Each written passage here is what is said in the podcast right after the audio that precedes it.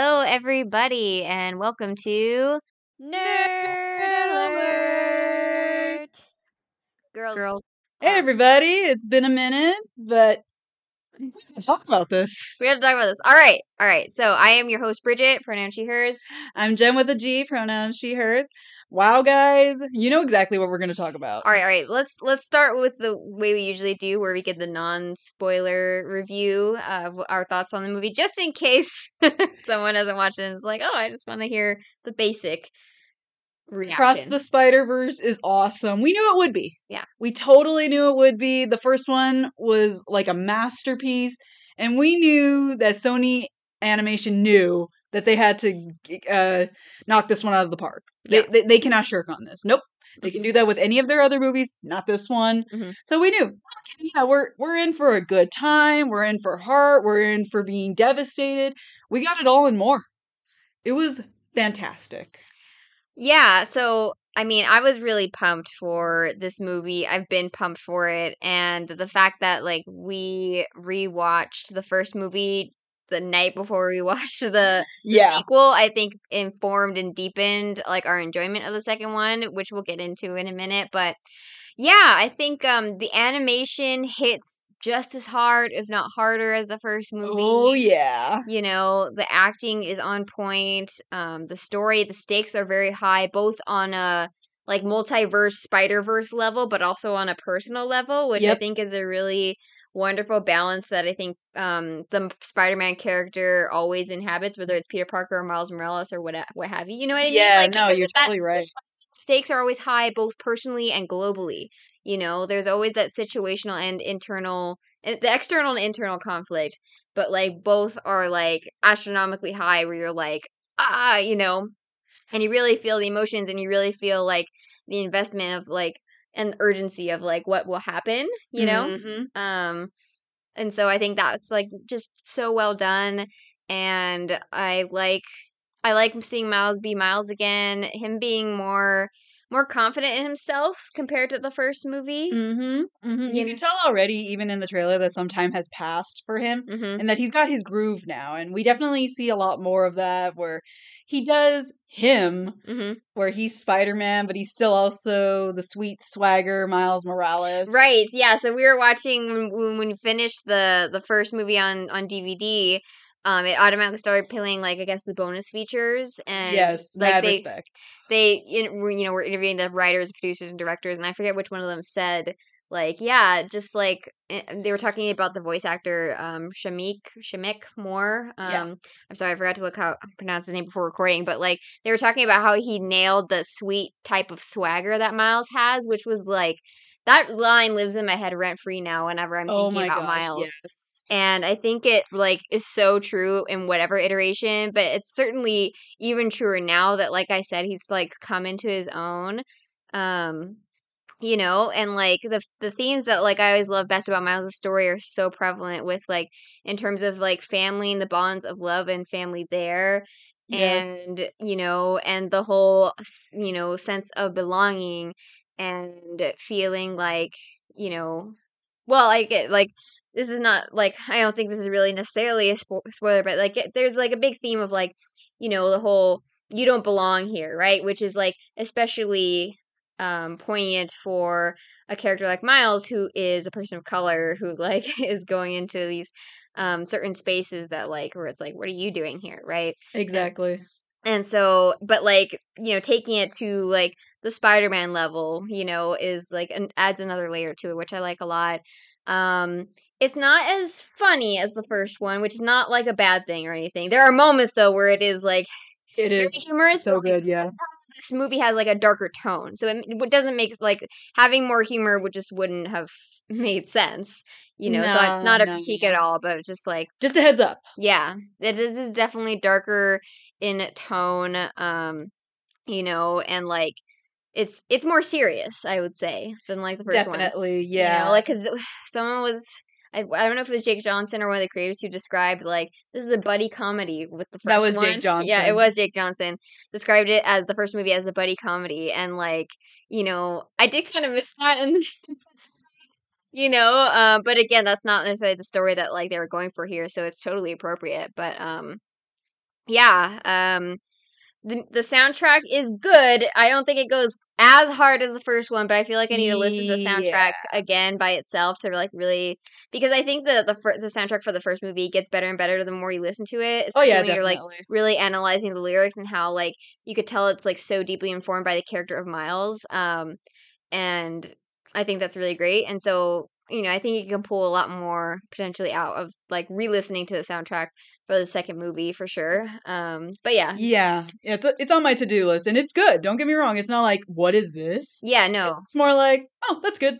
Yeah. Compared to oh my gosh, that you totally got from Into the Spider Verse. right. It's like 'cause the soundtrack in the first one's like check this straight into my veins, you know? yeah, no, it was perfect. It hit exactly, had the right amount of heart and intensity Mhm. that you love. I mean, we were listening to it on our way to the movie theater, Yeah. and both of us were just like, "Oh yeah, this is great." Yeah, know? yeah. But again, who knows? I might we might be changing our minds like after a couple of listen throughs for all we know. But still pretty good. Still here for it. no, still solid, and like yeah, and like I said, the animation is like amazing, and um, you know, and it like you can really see like uh, the first one is praised for its very comic book feel, and like I think that's definitely still true with the panels and the lettering and the whole like kapow sound effects being Yes. written out and stuff. Um, you know, as well as this color scheme and the way they paint everything, but especially with like the way they paint like Gwen stuff is really reminiscent of like the artwork from Spider Gwen, um, or at least the Mhm. initial debut of Spider Gwen, like that first run Yeah, um, definitely. in the comics. And like you and I have talked about this offline, but like we're not huge fans of the artwork in the original Spider Gwen run. Yeah, but, like- like, it, it's nothing personal to the artist. It's just we happen to not care for that particular style. I personally find it jarring, and I'm just like eh, distracting. It's like distracting. there you the go. The colors too are just like too bright sometimes but like in this movie there's they they use that color scheme and that paint style like more effectively it's more muted Definitely, yeah, and- softened it up. they softened it up and i think they like kind of fixed the problems that i had with it in the comics so th- i thought that was interesting so yeah there, there- there's like a lot of rich visuals to you know their their storytelling which is like very yeah like it makes sense it's comic comic approved or whatever you know like um so i think that's totally perfect the animation was like amazing like and developing all the new worlds that we see Mhm. as well And that's the whole point. Like we know already that there's like an infinite amount of spider people, so Mm-hmm. it makes sense that each have their own artistic style hmm that just kind of goes back and forth between like the style that we kind of know our characters in versus what they're known in their world. hmm So definitely makes sense, and I can only imagine how many artists that they've had come on board for this because every single thing was gorgeous. It, you're right. The different characters had like like despite even them being in the same room together, they were drawn differently. Yeah, because you could tell the the animators tried to keep it consistent when they were all in like one setting, just to I don't know if it to make it less distracting or to just say like, oh, this is neutral territory. But there's still that uh, je ne sais quoi where you could tell, okay, this person is obviously not from this world. Right. But man, put them in their world or in each other's world, it just pops out like Mhm. all the more differently, and it's gorgeous. Something else I noticed about the style of the animations, there's a lot of sketchiness. Like I noticed that especially with like the Yeah. spot and with Miguel O'Hara. Like there's like you really get a sense of like you could see the lines. Yeah, uh, that was a very interesting choice. I kind of figured that would be the case for the spot because of like his whole blank canvasy look and how like things occur with him later. hmm But in when you see it with other characters too, you're just like, huh, all right. Was I got to rewatch that movie again to see if it like is a choice thematically or if it's just pure artistic. Right, because you know I think of like M- Miles never looked sketchy to me. No, And- definitely not. And sketchy in a bad way. Like it felt like an uh, intentional artistic choice. Yeah. Um, and like, yeah, thematically made a lot of sense to the spot, but like, I felt like there was times where I really felt like I, you know, how when you you're first drawing like a face or a body, you draw the circles and the lines, the lines and stuff. to show the dimensions and then you erase it later. Right. They didn't erase it on on Miguel O'Hara, Spider Man zero nine.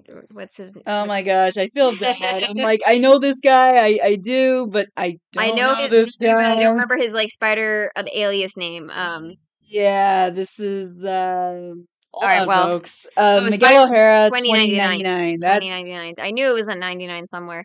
So it's a lot. yeah um but yeah so there was something like sort of very artsy. Like it didn't feel like it was like, oh, the writers, the animators need to clean that up. You know, it felt like more. No, it felt on purpose. Yeah. And because it still looked really good. That's the, like that's why I feel like it was like definitely so intentional. But like, yeah, I don't know. I had to think about it more, and I would have to rewatch it to see if like there are other characters like that. But I, I just noticed it, especially with those two characters, which I think yeah, interesting. Yeah. I think I noticed it with Jess Drew as well. Oh, okay. but I can't remember like what scene in particular. But yeah, it just animation is wonderful. We knew it would be though Mhm. because the previous one was just amazing. It was unexpected and it was refreshing. Yeah. And in this case, even more so because again, we've got different spider people coming in and out. We got to show that they are from different dimensions, even if they're at their core the same people. hmm And the art was just amazing. I can only imagine the artist having like a great time with this. I really hope that they just got to do this like on their own time, sort of like um just going for it. You know, like how comedians just kind of go or like people in TV series just kind of uh, mad lib their lines or whatever. I Mhm. wonder if like the artists were just okay, come up with the spider person. Go free.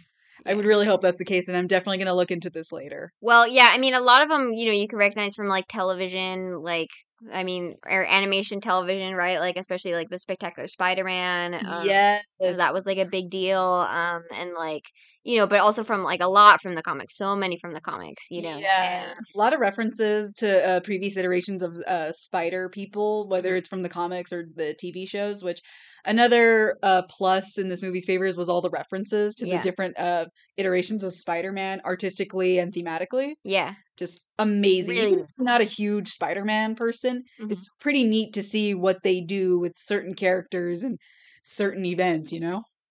And like, you know, it's so funny because like I was talking to like a couple coworkers the other day about like how I was preparing to be devastated by this movie, mm. and they're like, "Why?" like, S- Spider-Man is tragedy, okay? Okay. And like it like and I didn't realize how right I would be proven to be. Like no spoilers at all. Like it just like but like Spider-Man is tragedy. Like it like it you know, the most casual viewer I think knows this. Oh, And yeah, for so sure. like you know, no matter what version of the character, or no matter like whether it's Peter Parker, Miles Morales, Gwen Stacy, or whoever, like there's there's always going to be this element of tragedy and loss. Like it's like, you know, it's fundamental to the character in a lot of ways. Um, Mhm. you know which which makes it especially funny when thinking about us watching the first movie just before this one um because i had said to you i was like nah you know like i think chris pine's blonde peter parker died because he was too put together like peter parker had spe- you know peter parker spider-man has to be a bit of a mess uh, that the, Yep. the universe was like he has to die he's a he's happily married he's a grad student he's blonde he's too perfect like this Way too perfect. this Peter's gotta go. And mm-hmm, worst of all, voiced by Chris Pine. Just yeah, no, no, no, no, no. Peter Parker's a mess. Yeah. It's canon.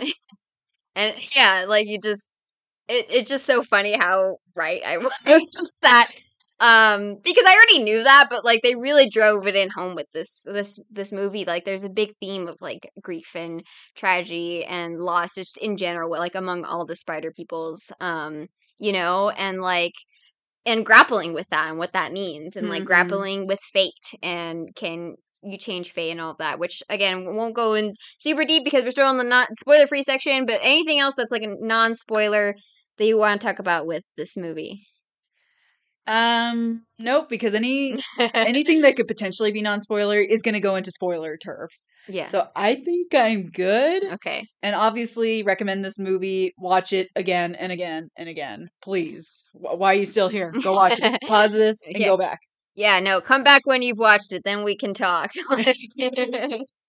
Yeah no um yeah i would say that's all i want to say that's that's spoiler free because otherwise we're getting into the meat of the story so i don't want to spoil it for anybody. Mhm. but yeah um but would would recommend and come back later if um you know after you've seen it if you haven't watched it yet. If you have watched it and you're still with us thank you welcome. Thank let's you. scream together Oh my gosh. Okay. Where do we start? well okay let's let's i can wait i can start from what i was just saying about like the the golden peter being too perfect and that's why he had to die Yep.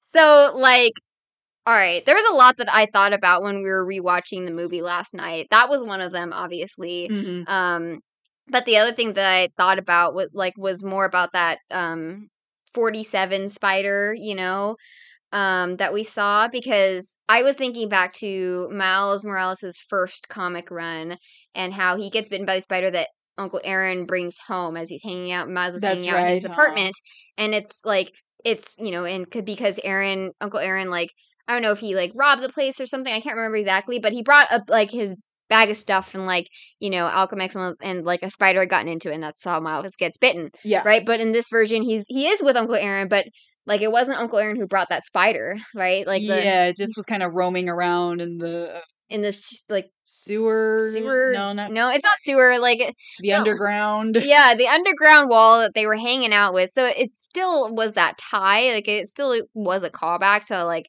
it happening kind of indirectly because of uncle aaron like Yeah. more indirectly this time you know but i thought about that as i was watching it and i'm like you know that's so interesting because like it wasn't his uncle aaron who brought that spider this time around and like i was really noticing how like this like spider was really gung-ho on like biting miles specifically right because we Yeah. see the spider crawl on uh, uncle aaron's hand you or know? even just go on its merry way. Even Right.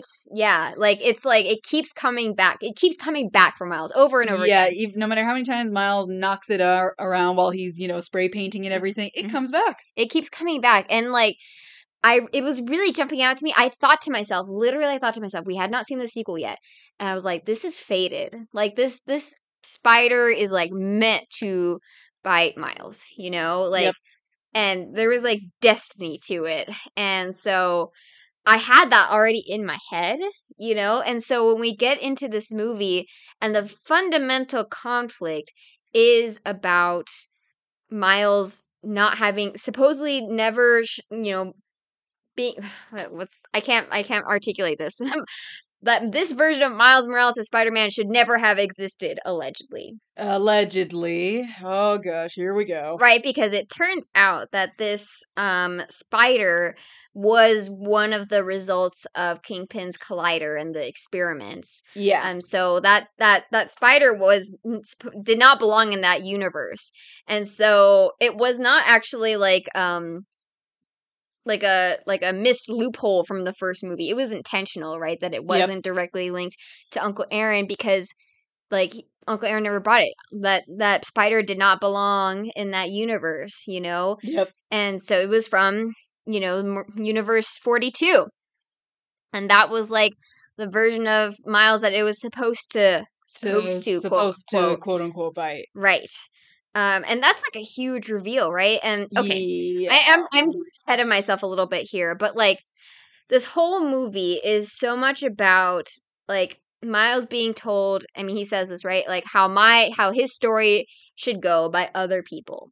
right? And Yes. There's a really big meta conversation to be had about him saying this uh, on a lot of on a lot of levels, right? Because um if we, we're looking at his really deep, you know, meaningful conversation with Rio, his mom, when she says to him, you know, I'm just worried for you that, you know, these people, your friends or whatever, are not looking out for you the way that I have looked out for you. You know, Mhm. and I want to make sure that you take care of that little boy, my little boy, you know, and like, and then she's very clear in saying, like, you know, I want you to know when people tell you that you don't belong there, I want you to remember that you do belong there and you are loved. And I oh. get emotional even just like saying that right now.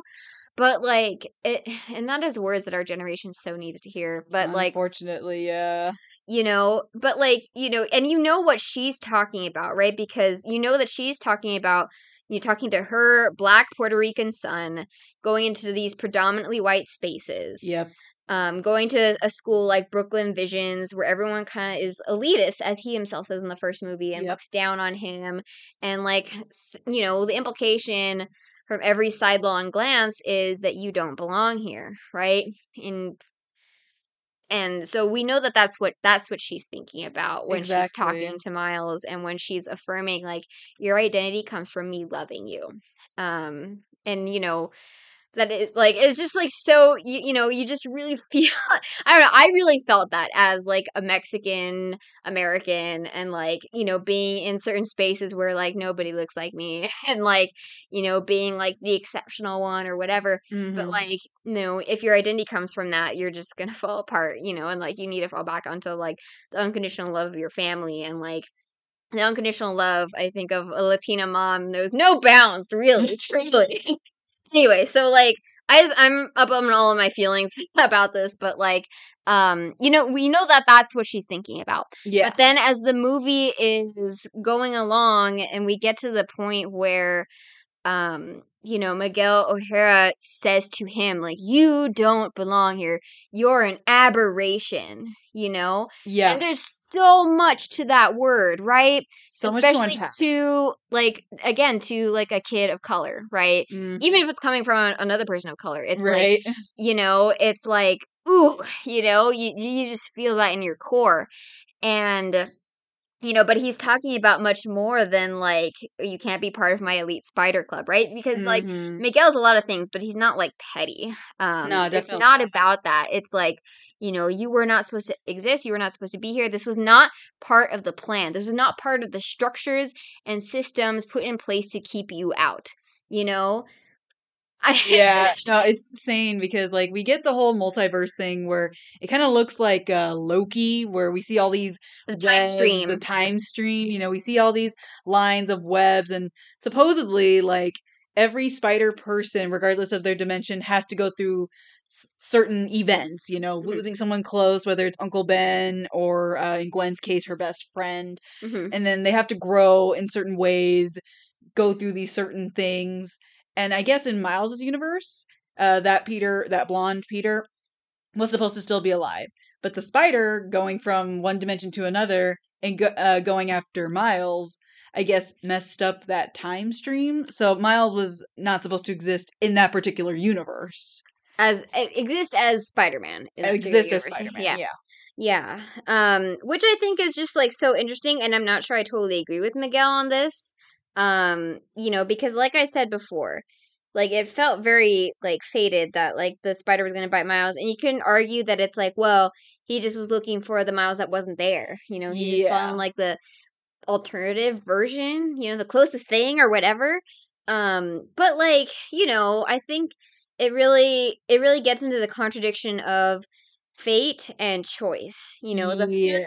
fundamental question, this huge theme that like Loki touched upon but never really dove into, for instance. Mhm. Um, you know, these big questions of like predestination, predetermination, and fate, and the choices that you make, and whether you can change courses, whether redemption is possible, whether saving someone is possible, whether saving someone yourself, sa- saving yourself is possible, or what have you, right? Fill in the blank. Um, and like Mhm. just like how much control do you have over your quote unquote destiny, you know? And like, and I really, I mean, this movie doesn't like fully unpack that yet because like we don't know what's going to happen because this is only part one, right? Um, and I, I'm just, and I just want to touch on too, like when Miguel is like explaining all these like spider people and canon events, which is so meta too. To So meta. Um, when he he talks about that, and the, I mean, he shows the time string thing, which is obviously a very clear visual reference to Loki, even if they know never mention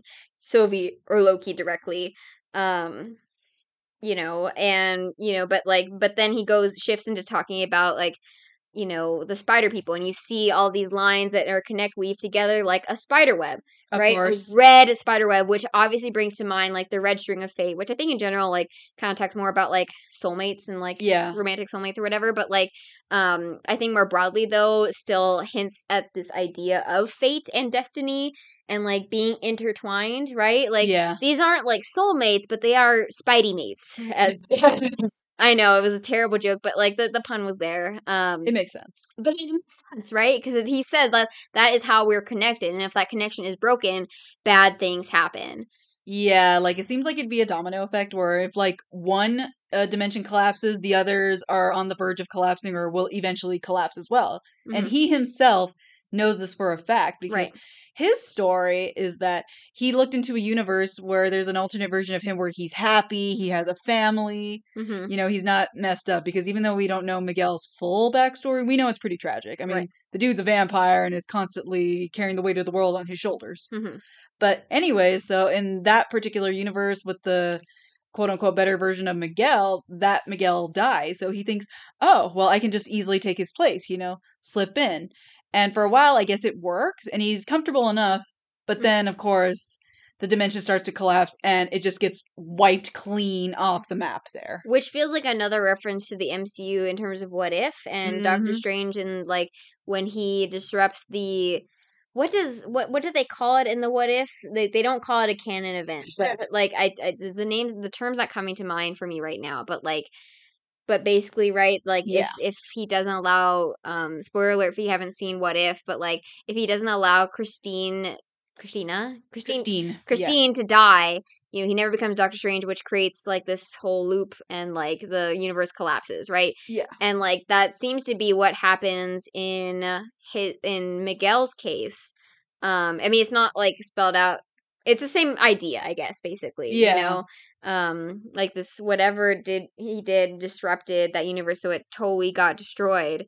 Um, and you know he didn't realize it until it was too late. And Yeah. it also reminds me too in terms of um everyone like kind of glitching out or glitching away into the ether really reminded me of Agents of Shield too because there's um there's a there's a plot point in one season where it's like they're in like a like a virtual reality of some kind Mhm. and one of the characters has like a daughter who like is the version of like if like she was like basically like um a child that was lost in pregnancy Um, and so this is like a universe where like she lived and stuff and he was really close to her you know but then the world that virtual reality is collapsing and like at the last minute he's gonna stay but then the daughter disappears and so Oh, it goes dear. back you know it's, sad but sweet but like it reminds me of, reminded me of that too like there's a lot gotcha. i don't know i don't know if that callback was intentional like anytime i bring up agents of shield i feel like it's a really deep cut because really talks about it but it should be talked about more okay it was not a perfect show but it was a good one anyway um so there's just like a lot of a lot of other like marvel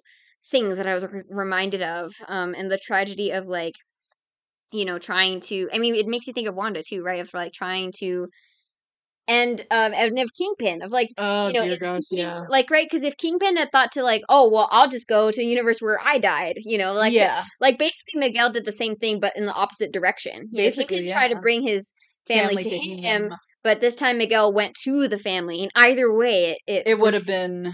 It would have same results. Yeah. Yeah. same result. Not that Kingpin knew at the time, not that any of us knew at the time, because we knew that the whole fabric of reality was pretty thin, Mhm. and that obviously bringing someone, it, putting people in the wrong d- dimension, the wrong universe, catastrophic. We saw our characters glitching and such, and Mhm. apparently the worlds were starting to collide a little bit. We knew that much. We we knew that, and like it also reminds like in terms of um Miguel and his elite spider team, though it makes you uh, it made me think of of Loki too in terms of like the TVA, and Yeah, the agents cleaning up all of the um aberrations. Yeah. the variants. variants. Yeah, you know that it felt like the same, which you know you don't want.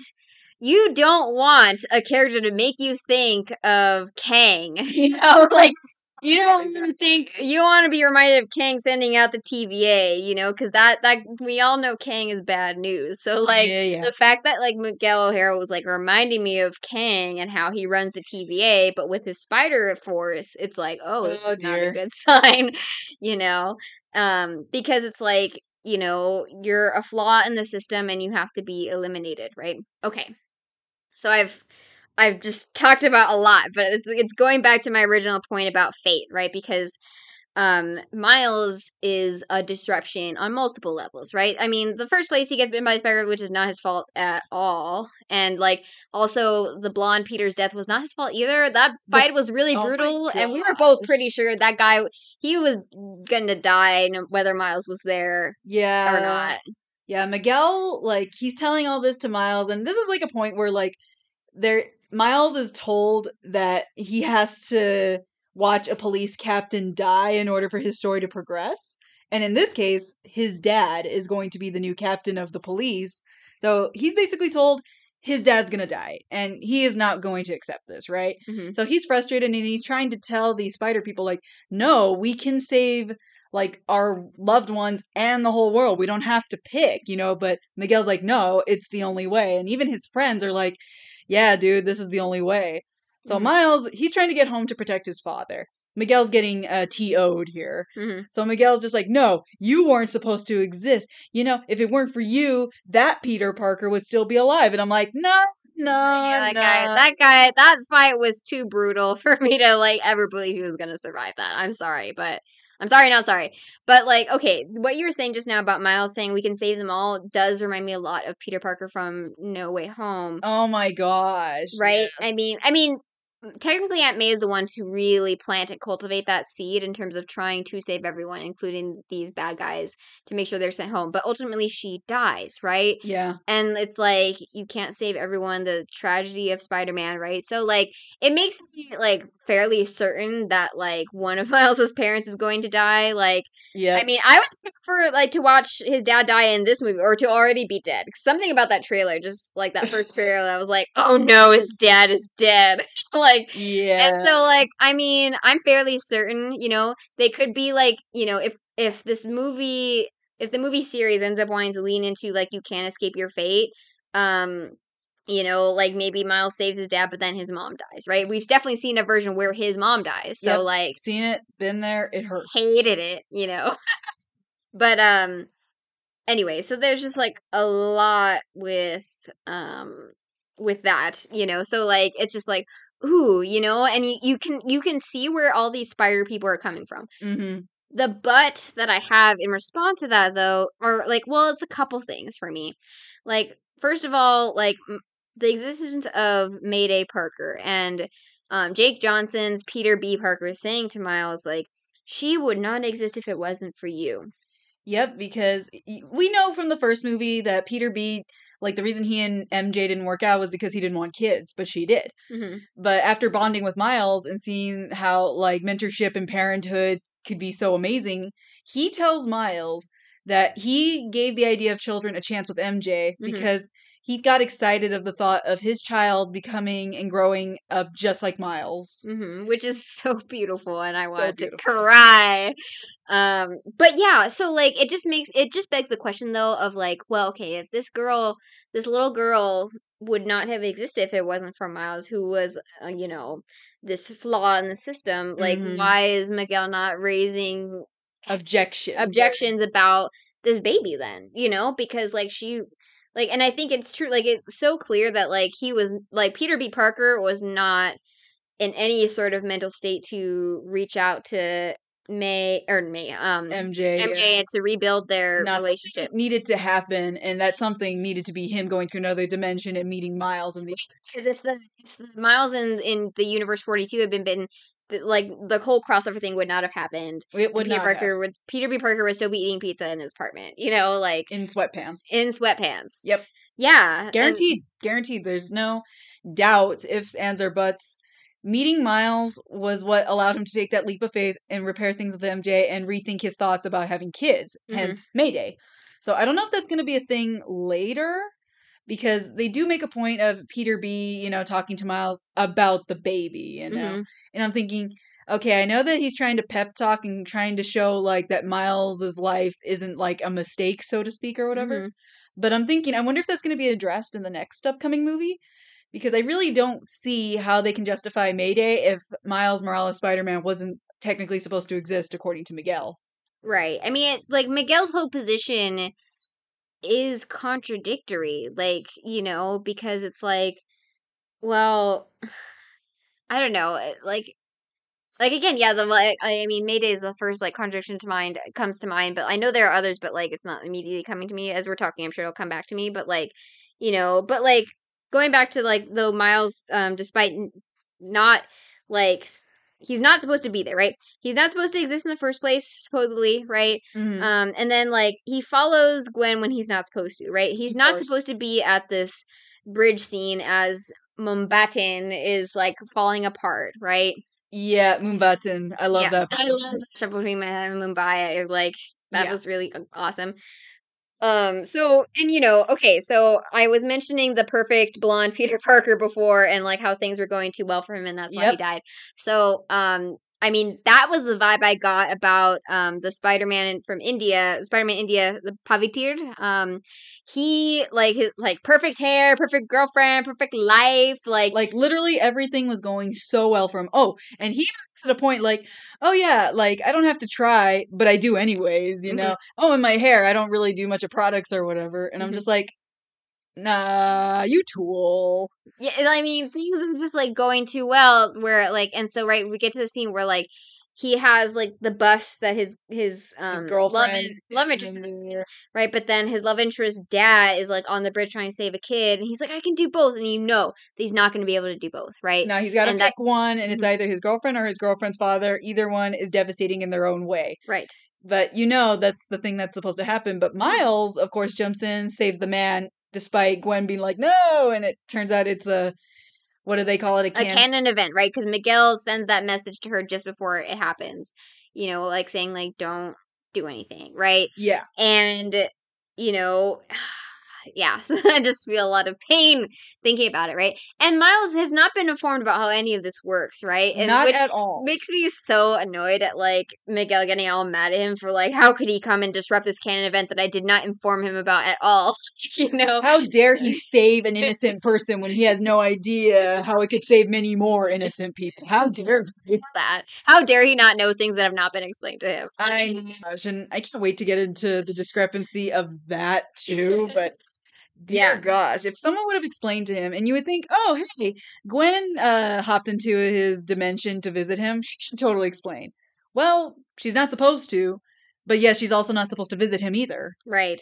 And so, you know, but so that's another instance though where something really like a life a life was made because of Miles, right, with Mayday. And that, now a li- another life has been saved because Miles was there when he wasn't supposed to be there, you know? So like there are these um positive elements to him being in what is supposedly the wrong time in the wrong place, but it's actually the perfect time in the perfect place, right? Yeah. and this contradiction of like again of like choices that like miles makes and like of like quote slipping through the cracks of this system that is ultimately it feels like unsustainable you know um like in in several different respects right because like you understand where miguel is coming from and it's like okay yeah you don't want like entire universes to collapse let alone the whole spider verse and yes it is a cool name miguel i don't care what you say it's really cool Yes, it is. yes, it is. um you know not your convoluted same exact idea name like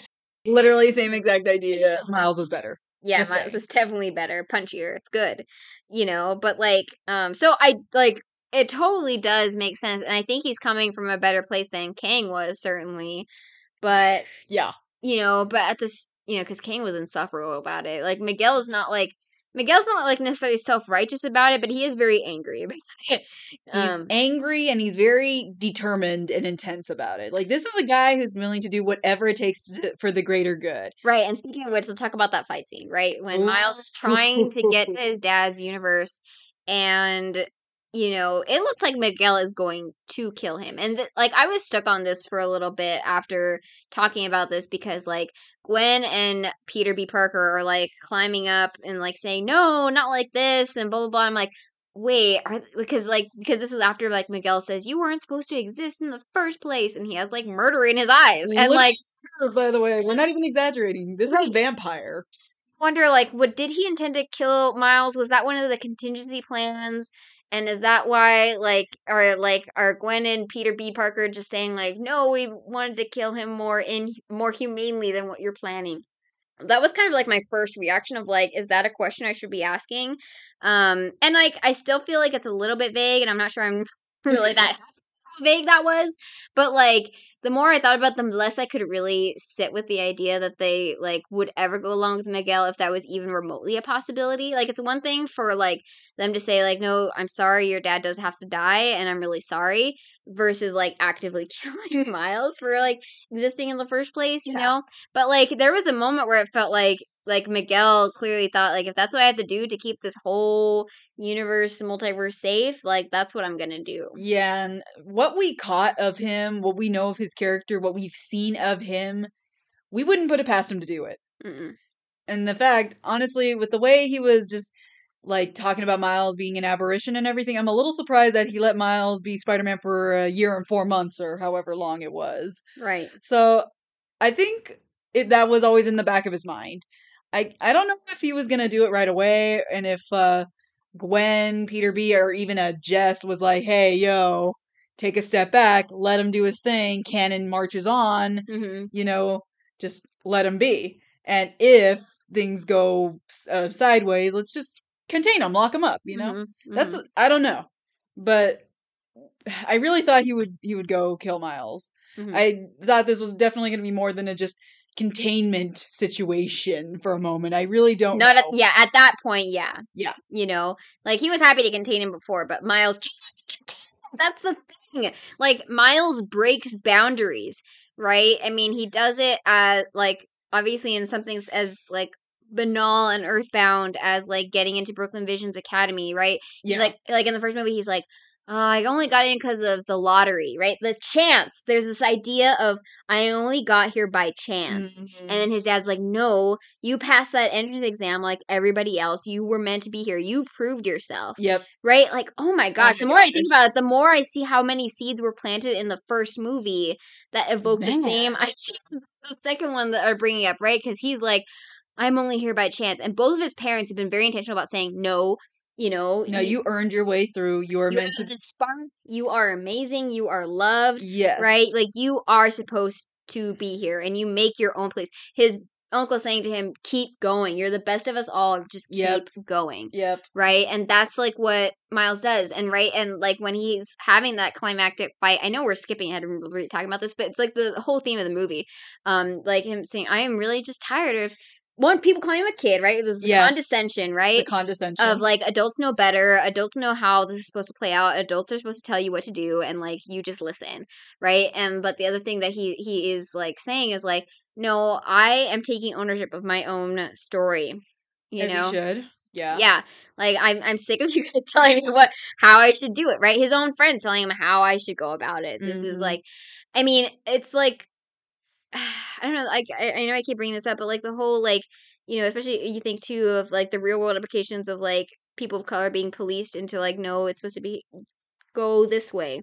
You're Yeah. supposed to behave like this and this is how you fit into this system that was not built for you you know? Like uh, the more I think about it the more it just keeps the, the parallels yeah um yeah and i mean that's what i've always loved so much about miles is just like the like how the real world real world like leaks more and more into the world of spider-man and vice versa through his character you know? Because he like breaks boundaries like just from his existence in like so on so many levels you know? And so but he also he you know but that also means he breaks expectation right? He Yes, thinks he outside of the box and you think is he gonna be able to save his dad at the end? Is he is he gonna have like both of his parents by the end of this? And like you know i i mean i have a strong feeling that like the fate thing is gonna play a hand you know because you do what you can with the cards you've been dealt but at the same time you are dealt certain cards you know? And like what do you do? You know it's Mhm. I don't know. Like again, it's like it's these tensions, you know. So like, but I could see a version where Miles, you know, shows that like there there is loss and everything, but like you keep fighting, you know, and Yeah. like, and I don't know, just like I don't want to say I don't want to. I was gonna say there's like an element of exceptionalism to it, but I, I don't like that either, right? Because it, it it doesn't address the core issue of like the whole the system being corrupt, and I think on some level it is. Because like I don't know, like Miguel's system of like cleaning up, you know, and letting people die and everything. Like there's something that just doesn't feel right about it either, right? Like there's something that just is just I'm like this seems wrong. Yeah. As Gwen It's says, we're supposed we're to be the good guys. guys, right? And so it just makes you wonder, well, is this the right thing? I mean, I do understand where Miguel's coming from, and I see the importance of this. But is it really the only way? The only way that's like that's the question that I have at the end at the end of this movie, and we don't know yet. We do not know. It seems like there is the possibility that maybe there is more than one way. Because uh, going into Gwen's story, mm-hmm. we see that like she's at odds with her father when she reveals her identity to him, and that's partially why she joined the society. Mhm. Uh, it seems like because he's captain of the police, that he's fated to die too, and it Mhm. seems like she's more or less tried to kind of accept that, Mhm. or you know. But then she talks to him after being, you know, Gone. gone, you know, af- for months after Mhm. being exiled from the Spider Society. That the two have a heart to heart talk, and he says that he quits Mhm. because you know having his daughter be the vigilante he's been like hunting down Mhm. has him obviously rethinking things that things aren't so black and white so Right. the fact that he's not captain of the police anymore might change like that story might ch- it changes his fate, right? Because Miles says to Gwen, like, "Your dad's captain; he's still alive." Right, but then it's suddenly it's like, well, her dad's not the captain anymore. so what does that mean Right, and what does that mean? Is it because does it like just reaffirm the idea that because his dad is going to be captain, he's he is going to die because she, her dad's living, but he just quit as being captain, so like he doesn't have that mark on him anymore. Or you know, there, we have to think about the fact that like that guy, his coworker calls him captain. He's like, I'm not captain yet. I haven't been sworn in. You know, it mm-hmm. hasn't happened yet. His like quote unquote fate has not been sealed. So what does that mean? exactly Yeah. Yeah. So it just it just brings up all of these questions and it it's interesting that you say about like the Gwen's dad like realizing it's not so black and white because you know you think of like of Miguel seeing it as very black and white, you know, even though it's much grayer and much more nuanced. He just has to think about it in terms of black and white in order for him to do what he feels must be done. Exactly. And you can tell that's the only way he gets through this. Because Yeah. this was literally a guy who just wanted to be happy. hmm Literally took over the life of a guy, of a version of himself who was happy. Th- This guy just wanted the simple things. He wanted to have a family. He wanted Mhm. to be just a dad rather than like this uh creature, vampire, spider, ninja thing. hmm That's what he wanted until he realizes that it's not that simple and decided to take the whole world on his shoulders and decided to give that responsibility to a select few.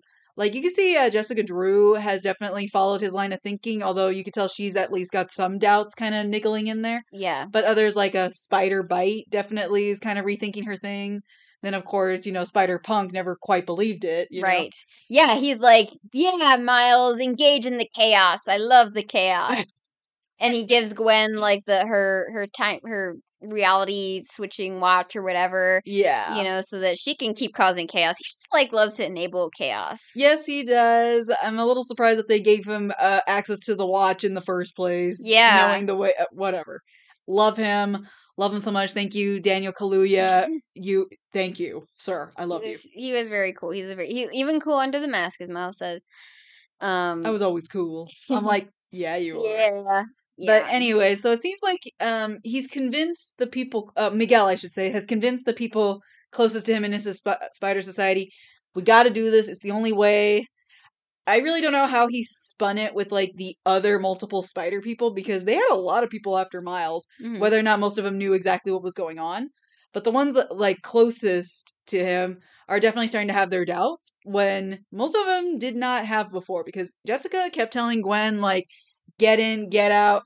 If you can't control it, if you can't like manage this, Mhm. there's nothing I can do. hmm But like when she's watching Gwen and like, like I just wonder, yeah, when when Gwen's with like with their parents and over in eavesdropping basically on their whole conversation, you know, you clearly do see the doubt on her face about whether this is the right course of action. Mm-hmm.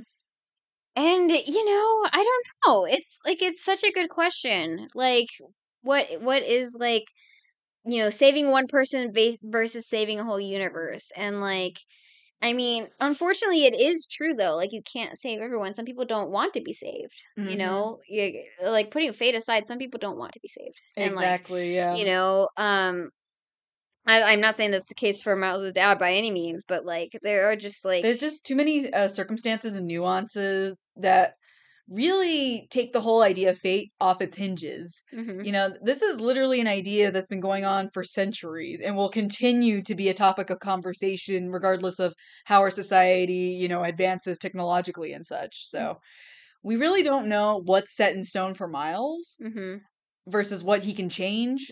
And I really hope he can change some things because I love Jeff Morales. He is He's doing his damn best, and we love him for it. Yeah, it would just like devastate me also for him, like for either his parents to die without even him like getting to hug them one more time and talk to them one more. You know what I mean? Like, oh, anyway, okay, Oh gosh. making myself sad again. But I feel like there was other stuff I wanted to say about the contradictions of Miguel's position, but nothing's come. It's not coming to me right now. But like basically, like basically the like I just have more questions than answers about like what the future of like his system his like system is going to be, right? Right? It feels like his the, the the system he's created in order to like manage the multiverse or the Spider Verse is like is like it's like it's in the shape of a box. He's trying to put everything into this box, you know. But Miles is the like is like water, you know. It's Yep. just like he flows and he moves and it's out of control and like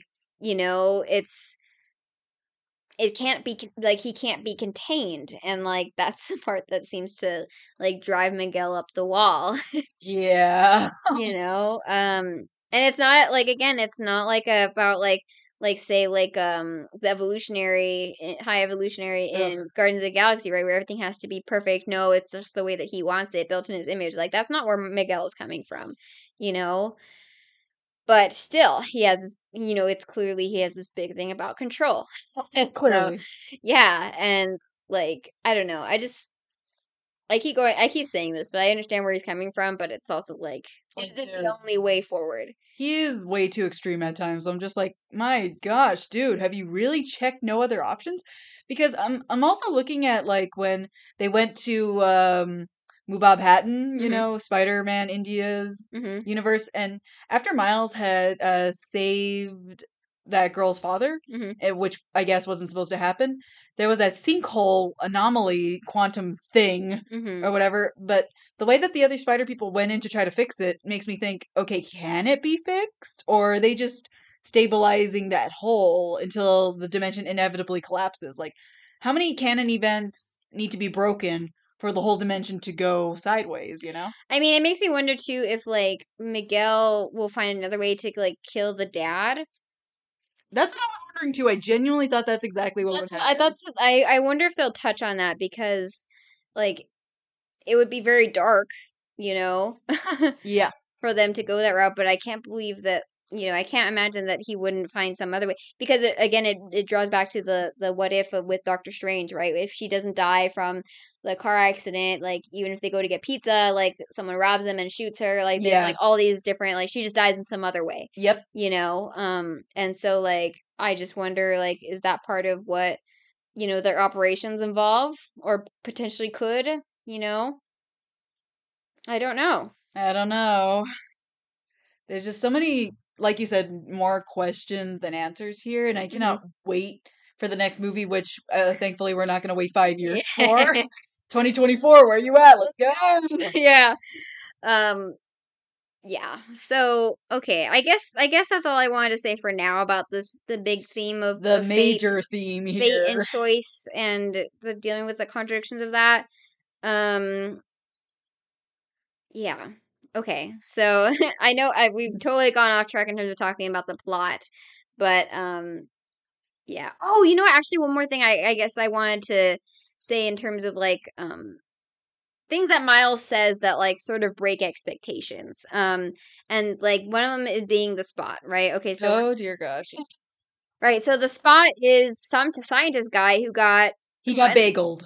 he got and got caught in the crossfire of the destroyed Collider. collider and like he blames Miles for that, which I'm like, Bruh. dude, you're the one who helped build this collider in the first place. Yeah, like, you're the one who decided to work for this this guy, this egotistical rich guy who kills people in cold blood, often with his bare hands, hmm to make this uh, portal opening machine thing for his own selfish reasons.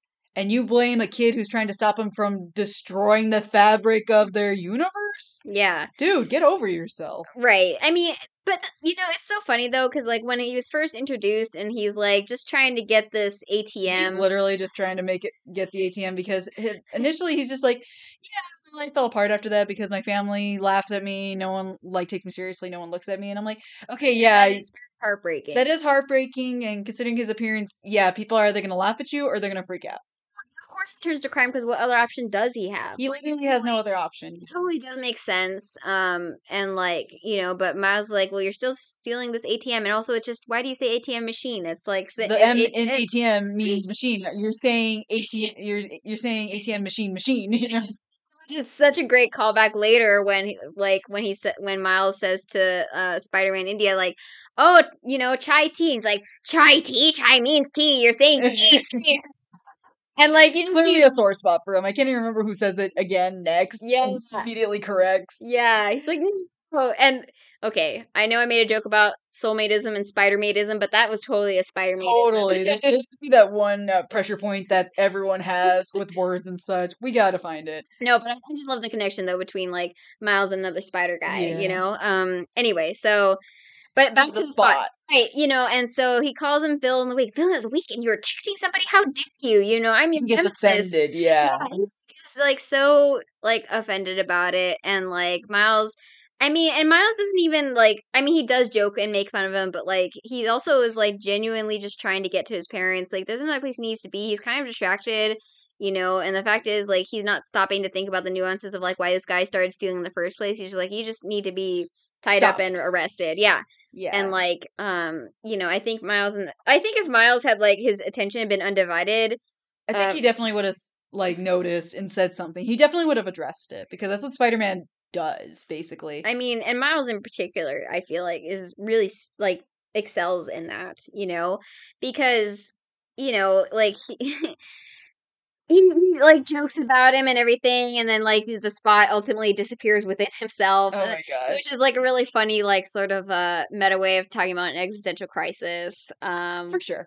yeah, For sure. yeah. Um, but like you know, he disappears, and Miles like, oh well, you know. And honestly, what else is he supposed to do, right? Because like have other fish to fry. Plus, what do you do? disappear. Like, what more can you really do at that point? Literally, what more can you do? Right. And it's not like Gwen shirking her responsibilities, but we're going to get into that later. Trust us, we will. So, you know, but like, anyway, but I'm bringing it up Miles breaking expectations with the spot because, um, you know, later, um, you know, I, I, Miguel's talking about like the spot, and I think I, I forget exactly how this is coming up, but Miles at some point he's like, "Well, listen, the spot just wants to be taken seriously, and like, you know, Yeah. and he's my nemesis. Like he literally unironically, like my nemesis, you know, Yep. blah blah blah. I mean, of course he's taking him more seriously, right? Because he's seen him like cause his dad's death, um, or it's implied that he caused his dad's death. I don't, you know, Yeah, that was sort I- of a vision. vision though. Like, is it because of the spot, or like, are we only seeing bits and pieces? And like, Yeah. you know what I mean? Like, it could have been. It, it's definitely heavily implied that it's the spot, and like the spot vowing his revenge and stuff. Yeah. But like, I mean, I don't know. Sometimes, sometimes visions can be misdirect. So like, that's something to think about as well. But Civil War Part Two right, like, because out of context, certain things can like, can seem worse than they are. You know. right. So who Um, knows? So who knows? I mean, and again, it might like you know, someone could be trying to kill him, or something is kill Miles' dad, but not the spot. But like, for all intents and purposes, though, let's just say he is. you know but like so miles is obviously taking him really seriously um and like but he also yeah i mean he he talks about him as his nemesis but also come is clearly starting to come from a place of compassion right because he Mhm. like he just wants to be taken seriously and then miguel just totally cuts him off Ugh. and it makes you wonder like like what would miles have said if he was able to finish his thought you know because he kept trying to like say you don't have to do this you know and like like i don't know there was something about trying to appeal to like the heart of the spot, you know, and but the spot's too far, you know, gone in that moment to like he's just so like hell bent on on revenge and also of just like his own pride being hurt, right? Yeah. And like Miles like recognizes that. Miles has the emotional like that's one of like Miles's really great strengths as a character in like whatever iter- iteration is that he really has a strong emotional intelligence, which I'm not sure Peter Parker really has. Miles has really high emotional intelligence Yes, he does. um like and he's able to to see that but it's like just totally thrust away um by miguel and like dismissed right but like here here is miles coming from a place of like emotional intuition and compassion and kindness right which you could even like if you want to get meta about gender now like like are considered often like more feminine traits Uh huh. and like you know and if you think about miguel who's like a very hyper masculine character um cutting him off and saying no we're not even gonna think about that you know Mhm. like there's there's a layer to that as well Oh yeah, definitely. mm-hmm.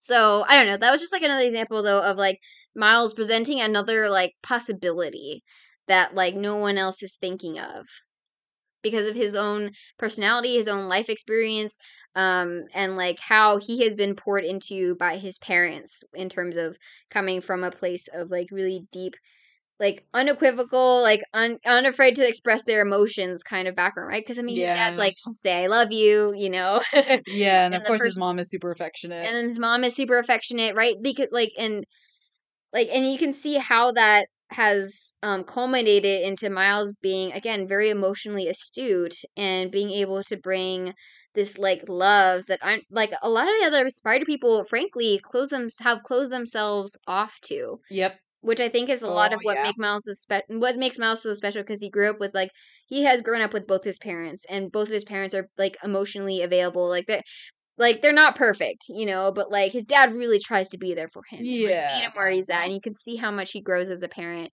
um you know and you can see like how open he is which you don't always get from like men or men of Mm. color you Yep. know so like Yep. you know like um the like you think of the machismo culture right for latinos but like um you know and so like it's created like a, an um, i keep saying this over and over again but an emotional availability um within miles that i think because everyone else is really closed off if you think about it gwen is like i don't make friends Yeah.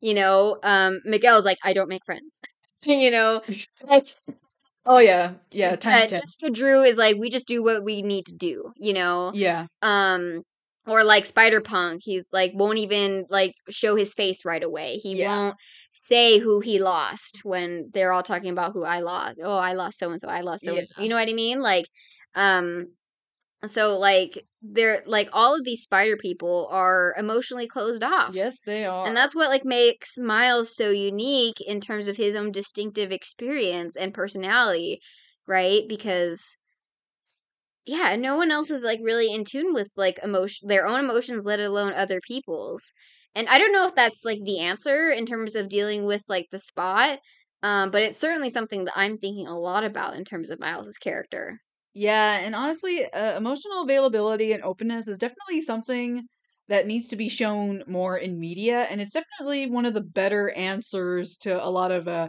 uh, issues, whether in comic or in real life here. So the fact that Miles is ahead of the game here is awesome, and like you said, maybe it'll help with the spot, maybe it won't.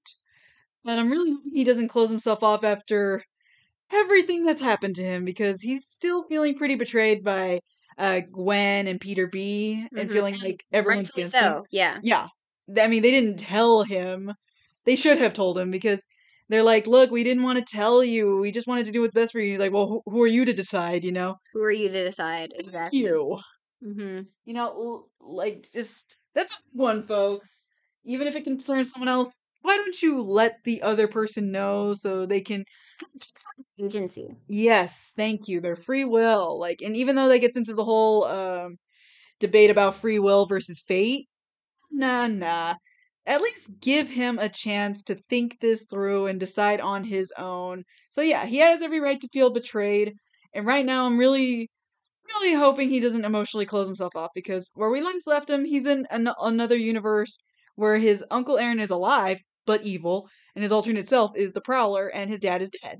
Right, and like, and speak. I mean, speaking of death, right? You could see that this version of Miles, the Prowler Miles, is dead inside. You know, it's Oh yeah. right because we were talking about Miles being super compassionate, but he's like, "Our dad's gonna die." He's like, "Your dad. My dad's already dead." It's Seriously, like the Shameik unspoken Moore? thing. Mhm. Oh my gosh. I don't know how Mhm. he did it going from like our Miles who has so much feeling in everything he does, like so much Mhm. passion in his tone of voice whether he's happy or sad or whatever. Mhm.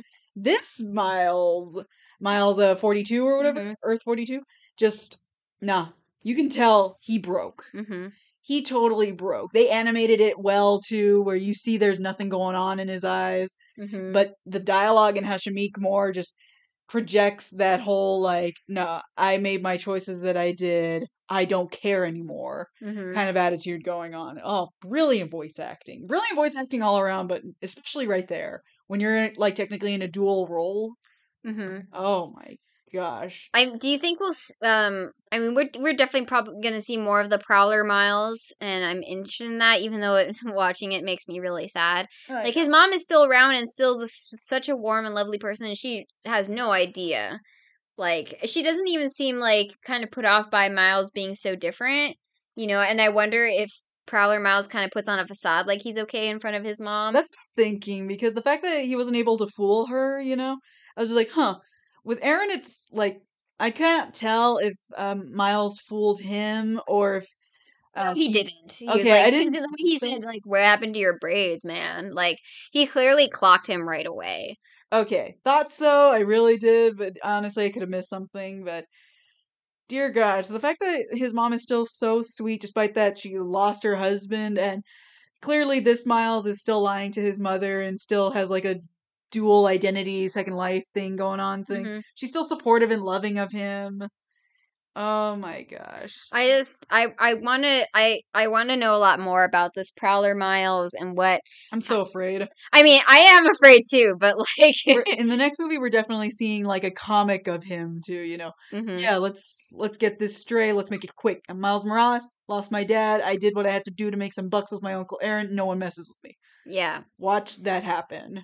Yeah. I hope that like he gets redeemed though. I hope so. Because it just like I'm really emotionally devastated that like this Miles because he's bitten by the 42 spider that like you know was like quote supposed to bite this one this one ends up in like this deep pit of darkness and like I know. it's just sad and like I just I hope that like I don't know I just hope that he like I, the fact that his mom is still around and is clearly so st- still so warm and loving and you know that she doesn't like you're my estranged son like he doesn't like he still has like a relationship with her um that makes me hopeful that like he can you know find some way back um i don't know if they'll give us that i don't know if that's a story they really want to tell but it's certainly one i'm interested in For sure. There's got to be something out there by the end of all this.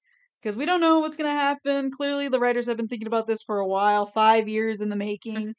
They know what they're doing. They know how to punch us in the feels and leave us wanting for more and thanking them for each and every punch.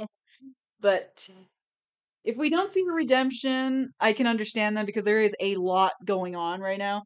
Like, a lot. We still got to figure out how Miles is going to uh, get back home if Mhm. he's going to be able to save his dad, if he can change Miguel's mind. And now that Gwen's uh, recruited her own spider society, so to speak, created her own band, Mhm. we're going to see if they can rewrite the status quo, rewrite the story, Mhm. maybe take control of their fate for the first time without completely destroying everybody. There's on. Not to mention the spot. The dude is definitely a threat. Like he was a threat before, but he was just more like small scale. I'm just trying to survive. I'm just trying to steal money to Mhm. I will destroy everything and everyone you love and I will risk my own life to do it. i mean that really went from like zero to a 100 with that Oh yeah, for sure. Like makes me wonder. Kind of reminded me a little bit of uh, Jamie Foxx's character in the Amazing Spider-Man 2. I'm kind of blanking on his Mm. name right now. right But the fact that it's just a guy who wanted to be recognized just goes off the deep end because no one likes or respects him. It, it's sort of the whole. If more emotionally available people to re- recognize this guy's in trouble, wouldn't have the, this many supervillains who feel the need to hurt others just because they've hurt him first. You know, Mhm. It makes me think of uh, the Peter Parker and Gwen's universe too. I mean, Mm. he took that serum that turned him into the lizard. and he was going after his bully like yes, he ready was. to- yeah Seriously, there was a moment where I wanted to shout in the theater, "Just let him, let him do it, Gwen." I- I'm not, I'm not sad about this. Sorry, other Ned, but bye. you know, just so just that whole um zero to 100 thing with the spot. I, I don't know if we're gonna redeem this guy or if he's going bye bye. I really don't Mm. because you know even before he went full 100% inverted Dalmatian or whatever, he was kind of polite to the other people in the dimensions. Mm. Like when he went to the Venom universe and was talking to the um, drugstore chick, yeah I forgot her name. I feel bad, but the fact that he was still polite to her, he's like, "Can I have some gum? Thanks." You know. oh wait, where am I? Oh, this is typical Tuesday for you. Very conversationalist. yeah When he's in uh Mumbattan or whatever, he's Mhm. like, "Excuse me, do you know where the you know?" oh my gosh, four people on a bike. Wow, that does not seem safe. You know. So there's still a little bit of humanity there. I just don't know how much of it is gone Yeah. now that he's just gone full hundred villain because we haven't quite seen him after you know he switched color scheme here hmm but i really hope there's there's something redeemable about him i don't want him to be disposed of it, it seems like though like with the how the spider society is going about their uh, villains and anomaly they're just kind of trapping him and putting him back but with the spot i'm thinking dude even if you put this guy back in miles's universe with his powers Yeah. it's going to cause damage Right. So like, unless he gets redeemed, he has to die. You know. that's, That's, that's like, what i'm afraid of Yeah. considering miguel's point of view here right. and you know me i'm all for kill them all kill them all but with this guy, and like and you know i could be wrong and like they're gonna like totally like the writers are gonna totally throw miles's line out the window and be like no he just gotta die. I really hope not because like Um, miles like in just that one moment brought a lot of subtlety to that dynamic and that character. Even one that he is terrified he's gonna kill his dad if you really think about like like miles is thinking about this of all people you know what i mean mm-hmm. like maybe if we just treat him with decency and respect no we're not gonna do that don't be ridiculous Yeah, um, I'm was afraid of them killing the spot is gonna set an not like an, an example for Miles, but will kind of keep that thought in the back of his head like this is the only way, and sometimes it's the only thing that needs to be done for the greater good. Because I'm of a firm belief that there's always another option, and that killing someone isn't always the way to go. But that's a whole nother uh, conversation there. But I'm really hoping they redeem him just for Miles's uh, sake here because I know I want him to still stay sweet. Hmm. I know he's got to be a little jaded at some parts because being a superhero means seeing a lot of intense stuff and not saving everyone. You got to toughen yourself up and get a little jaded. I get that. I Mhm. get that. I'm for it.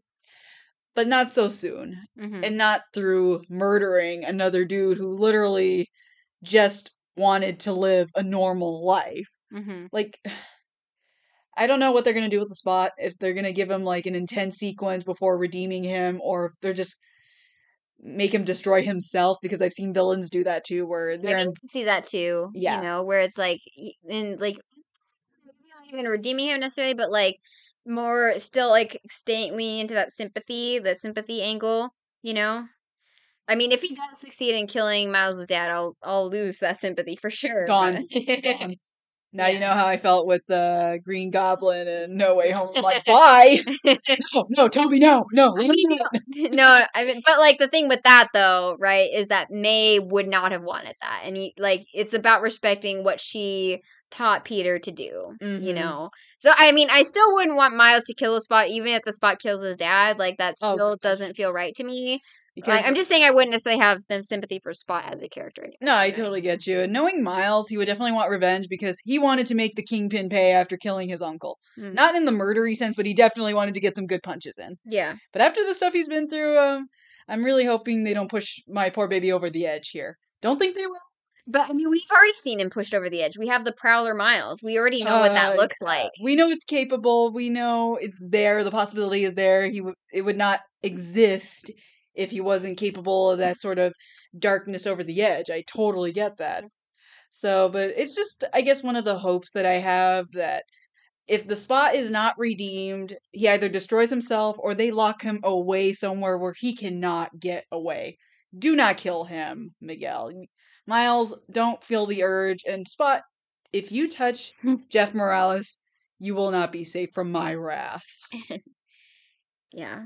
Okay. All right. So we I think I think we've said all we like the main stuff about about Miles um and his his conflict. We really should talk about Gwen because she was definitely the second protagonist for this time around. Yeah, I mean, her role was pretty big in the last movie, but it's like they really took it up another level. I mean, she opens the movie. she this time. opens the movie. I did not expect that. I wasn't sure what I was expecting, but the fact that she narrates about like her own uh, comic, so to speak, Mhm. and gets a little more into it, you know, Mhm. getting more into Peter's death and how her father thinks that Spider Woman killed Peter Parker.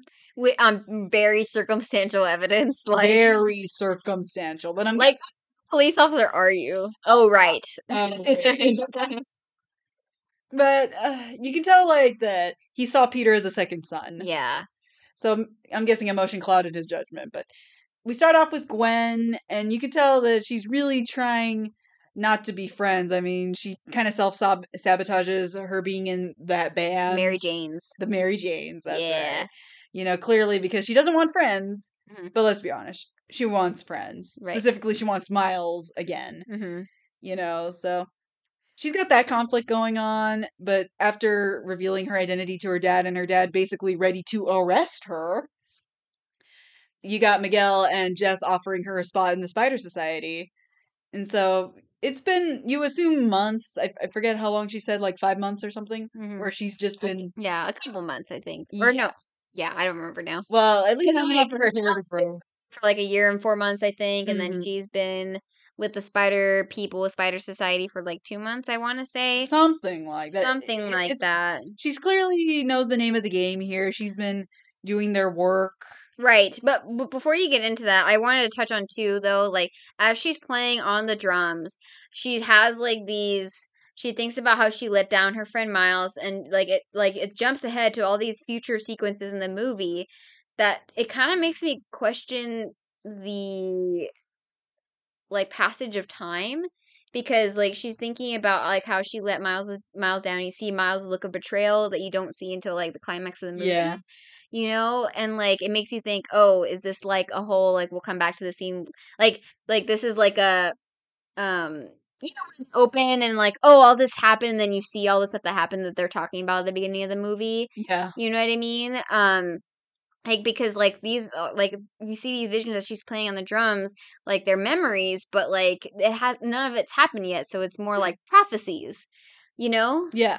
Like why is she talking about letting miles down because it made me wonder oh okay this is like you know this is the this beginning we're seeing is actually the end of the movie and she's Yeah. thinking back to how she betrayed miles and whatever but it's not because like then the stuff happens with like her dad finding out her secret yeah you know? Like it, it just honestly the gwen parts were the only parts that i had qu- qu- qualms and criticism of for this movie and that and i liked her stuff overall but this is where like i have a couple of different like things where i'm just like Yeah. they didn't totally think this through for gwen um and like how this how time and plot works um the because like yeah she like i it do you know what i'm talking about though like it made me feel confused that like why she was thinking about the future unless that was just right. unless that was not what was going on in her brain that was just something the audience was seeing you know You know, I have no idea now that you mention it because like because why would she be talking about letting miles down when all that none of that stuff with the hit the movie what happens in the movie has not happened yet. right i mean it's not even like uh it's been a couple like she's joined the spider society right she's in her universes before she's left Yeah. like So what's what's the deal what, with that? how has she let miles down other than not being able to see him in his universe when she doesn't even know that there's like a way wha- to do so. a way to do so like i that was confusing to me Yeah, oh my gosh, now that you mention it. Shoot, yeah, I wonder what's I I might need to watch the movie again to like understand the logic a little bit better, but that's Yeah. that was like what I came away with as a first time viewer. But anyway, sorry. That's that's no, no, no, that's fine. that's a distraction. i totally get that. she's part of the Spider Society. You continue on. What were you gonna say? she's part of the spider society you could tell she's gotten into the groove of things you know going after you know anomalies and aberrations and she's supposed to look into the spot in miles's dimension but she can't help herself. She's got to go visit him even though she's told don't do it. Jess drew is just like nope don't do it. But she's do it. She sends like a, a tracker for the spot and then just goes hangs out with miles for a couple hours. And i'm thinking dude you couldn't have captured him first? I mean, the spot is literally out of spots. Yeah. This is the time to capture him. Right. He can't fight back. He's Right. just a dude now. And like considering how bad things get because she didn't Oh. get him first, you're just like, oh, Gwen, you really messed up bad. Yep. But like, and like, I was like thinking about this more as well, um, because I was like, okay, you know, she's a teenager, she's just so desperate to see Miles, whatever. But like, I was like, but still, like, just like take care of the spot first and then go see him. But then I thought, well, okay, you know, she could have had this fear of Miguel or Jessica calling her back as soon as the job was done, as soon as they sensed it or saw it. you know, like, and so she wouldn't. This is like her only chance to like say Just- hi to Miles and to like reunite with him. Like, this is like she sees it as her only chance because she knows as soon as the mission's done, she's gonna be pulled away against her will before she has a chance to do so. And that that's what I'm gonna hold on to as the explanation for why she didn't just take the time to capture Yep. Spot first. Um, And I want to point out too, now that I'm thinking about it, that's a mistake on Miguel and Jess's part too, to send her in Miles' dimension because I can only they they know that she's friends with him. mm. You would think that they would take care of the spot themselves to prevent send someone to babysit her. literally, Mhm. but instead they seem to trust her judgment, even though she's only been there for a couple months. Like, dude, if I was part of an organization, I knew that the mission I was sending my rookie on could have them emotionally compromised. They're either not going at all, or they're getting a seasoned, emotionless person with them. Mhm. So, or too. So, Yeah. hello, That's valid. that's valid. Hello. And Gwen, you could tell she really wanted to tell Miles about everything because when she and him are talking, you know, uh, near uh, Captain uh, Morales' party, hmm which is a interesting thing, like lots of good food and such. Mhm. But they're having that conversation, and you can tell she kind of wants to tell him, but can't Mhm. slash won't. hmm I'm thinking, girl, you gotta say something, you know. Mhm. Can't have your cake and eat it too. The whole that that, that whole debate. In this sense, yes, you cannot have your cake and eat it too, because you you, you are explicitly told to stay away from him for reasons that Miguel see, sees as valid, hmm and even she sees it kind of as valid too, like with the way she's acting and everything, where she knows what she's doing is uh, not okay, hmm but still does it anyway. Right. Yeah. Um. You know, and there's a lot there, right? With like how much she desperately wants, like friends, and wants Miles to be her friend. I mean, she really wants like Jessica Drew to be her friend. She's No, like, she wants to be adopted. adopt me. Yeah, she wants just adopt me. What? Nothing. I'm like, honestly though, mommy, valid. mommy issues. Where you at? Like, Mommy issues. um yeah so like she she clearly is so desperate for companionship and miles is just so genuine and open-hearted of a person like that's the best kind of friend you can have when you've been like shut off emotionally for so Yep. long yep. I mean, he's just so earnest and like perfect anyway sorry No, he really is. I don't blame her for being drawn to him. Mhm. We're all drawn to him. We are rooting for him from Mhm. the start. from the beginning. Um, yeah, so all right. I know we talked about this offline about the whole like Gwen and Miles ship. Your thoughts on it? Yeah, I'm not on board, folks. I'm not.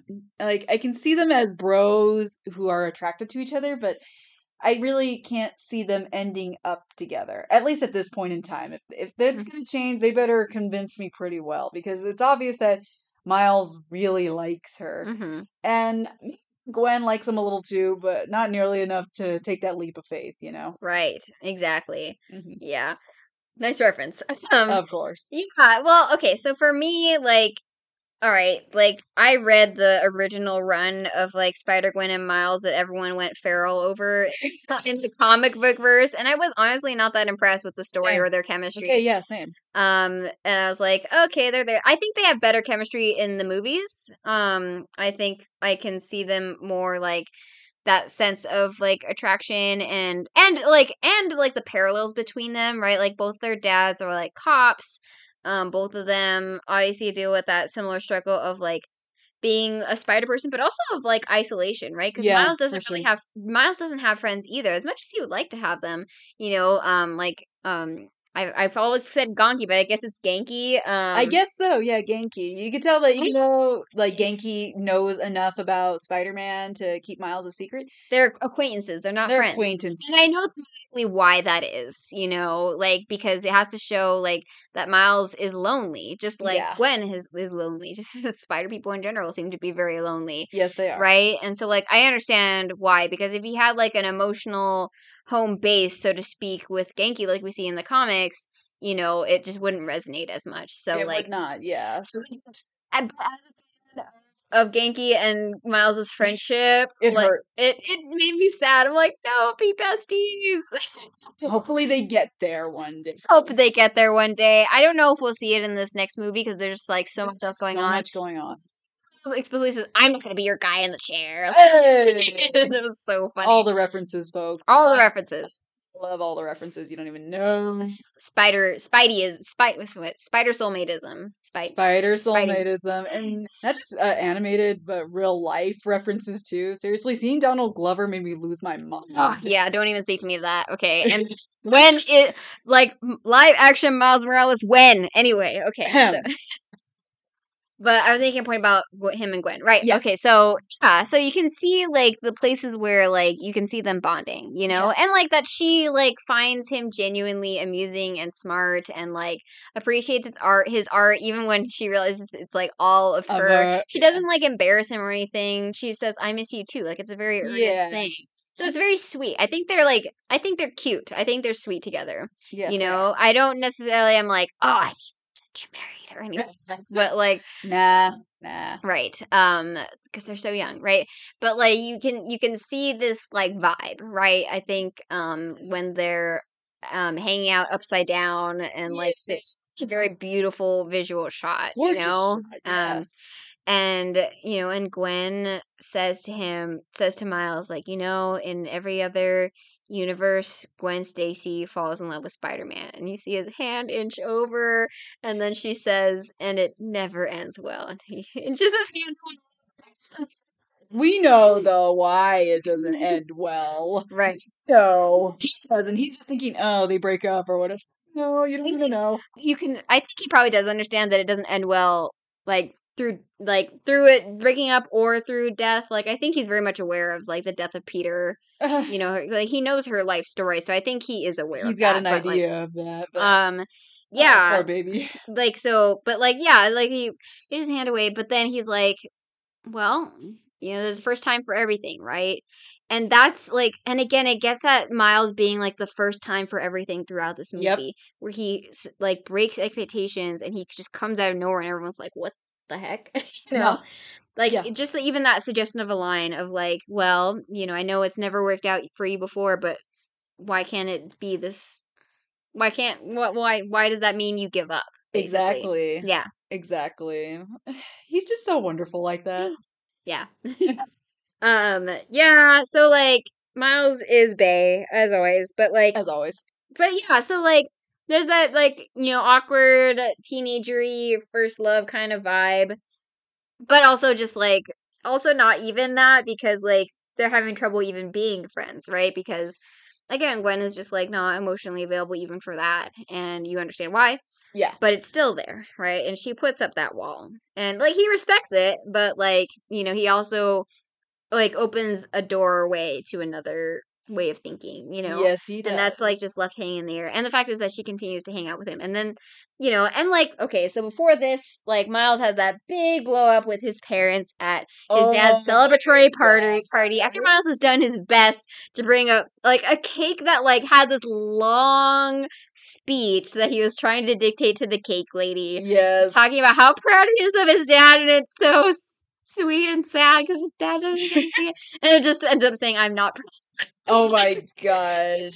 I really wish he could have ignored all the Spidey senses moments. Like, Mm. seriously. Like that armadillo thing, por- porcupine, whatever that was. That I can, yeah, please don't ignore that. The purse snatcher, for Pete's sake, cat ear. but miles can't do that because he has that sense of responsibility Of course. anyway So, but Big big the big blow up and like the the poor dj guy tries to drown out the fight but he fails a bro. The moment the voices start getting raised, he's like, no, no, no, no, turn it up, no, no, no. yeah Oh, it got but- so real for a moment. And, uh, you know, the Davises are understandably upset. yeah where their son is, and they're thinking the worst that Mhm. any parent could be thinking. They're thinking he's involved in a gang, he's involved in drugs, which Right. again, I get it. yeah They don't realize he's got uh, superhero extracurriculars going on here. And he's not sure to tell them either, but he can't exactly tell them because he's not sure how they'll take it. And even though he imagines them flipping over the couch and being like, We love you just the way you are, we all know that's not exactly how it goes. paralleled the whole coming out as queer kind of thing, Yes. right like Yep, yep. As a queer woman, I felt that resonate. My parents didn't quite flip the couch, but damn, they still love me anyways. But Miles. not still that you won't love me the same is the way you says it. go. Like that there'll be a shift that I won't be able to handle. And anyway, um So he tries to blow them off. right. You know, he tries. Whatever. Oh, and I'm like, I'm like, those are the word. That is the word of death for That any is- Hispanic and Black family. Yep. Oh my gosh. Even uh, Jeff was like, oh. Did you see Rio's face go from annoyed to, oh, you done it now. Oh, can I say it? Go ahead. You're grounded. Oh, but he has no choice. Well, he feels like he has no choice at the moment. He doesn't want to tell them, but he also has no real explanation as to Mm. where he's going. Even though he, you know, he wants to be there, Mhm. he just has other priorities at the moment. He had the spot, and then he had those other little inconveniences. Plus, he had to chase down the cakes. Yeah, I'm sure he would forget the cakes. Oh, he got the cakes. It just like it was a little messy. The thing is, right? You talk about you can have your cake and eat it too, right? That's what the counselor says. He's like, unless you make two cakes. You so know, he makes two cakes. right? He makes two cakes, and it, like the fact is, he didn't forget the cakes. They didn't um end up getting lost or totally destroyed. Like they were still like the the frosting was the frosting was messed up. You know, Yeah. yeah, and that's a funny bit. But the fact is, he still brought the cakes. Yeah. Like he didn't forget them. They weren't totally smashed to bits. It was just like the frosting was messed up. Like Mhm. like he had both cakes. They were imperfect. They were flawed, they exist. but they were there, and he still brought that love and responsibility at, in one. hmm I don't know. Like I I think there's there's stuff to unpack with that too. Just the symbolism of the cakes. It's like, oh, see, he failed at getting the cakes. But I'm like, no, he didn't fail at getting the cakes. It just he, He failed to get perfect cakes. You Yeah, know? exactly. It's not We- going to be perfect. It's just we got to take what we got. Right. I mean, we don't see him eating the cake, so there's also that too. Like, so I don't, you know, um, the cakes. I don't know. They maybe they did have a quick shot of them actually eating some of the cake, but um, They were focusing on the real food first, in between Rio, just like I bet she doesn't even speak Spanish. You know, with a quote unquote Wanda. oh yeah, and oh, just like the little subtle detail too of like the parent, like them both being bugged by calling, being called by their first names. Oh, Right, because- so.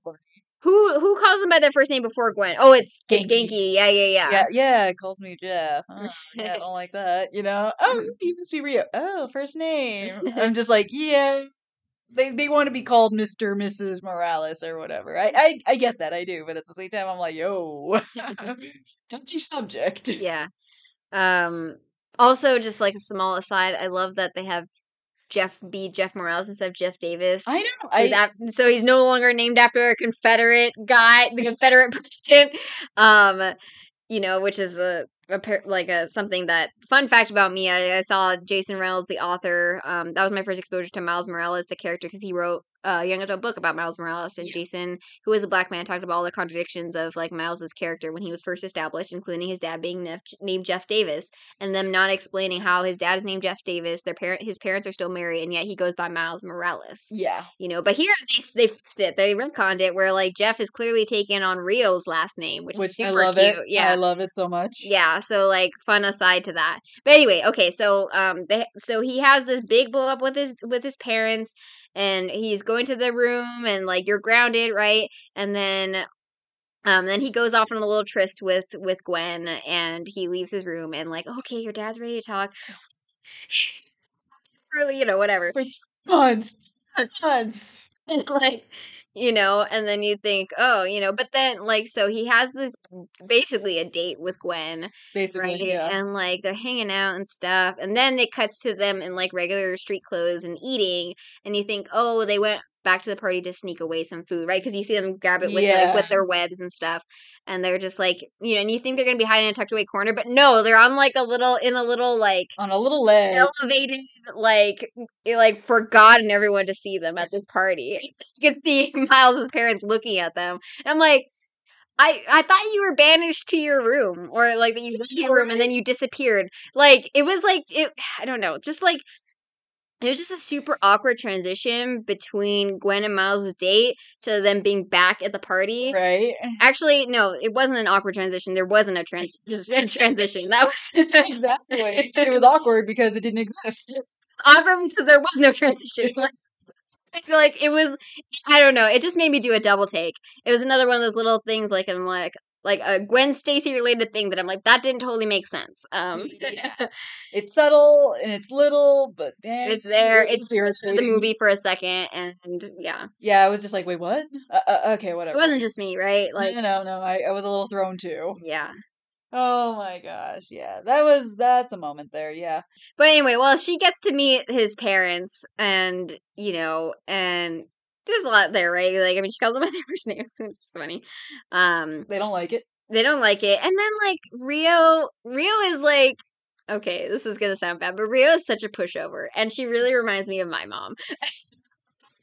okay, and I okay, I love my mom, and my mom will like, you know, I think definitely be the one to give me a talking to when I need it. Um, but also like my mom is just like oozes with so much like um compassion and just like my little baby kind of energy At all times. my little baby energy. That's like you know that she's like I don't know she, that she's just like way less hard on me than most I think Latina moms Mm, like fair. she like lets me off the hook so easy time you know and I really felt that that with Rio um Uh, this is the woman who was like scolding Miles in the first movie for being late, only to hold him back a few more minutes by like Yeah. planting a lot of besitos on him. and, and that was like that's my mom too that there we go. Rio in a nutshell. Once she saw how upset he was that Gwen had to leave, Mhm. that's when she gives him that amazing motivational talk about him belonging where he says he belongs and being like, you know what? Go ahead.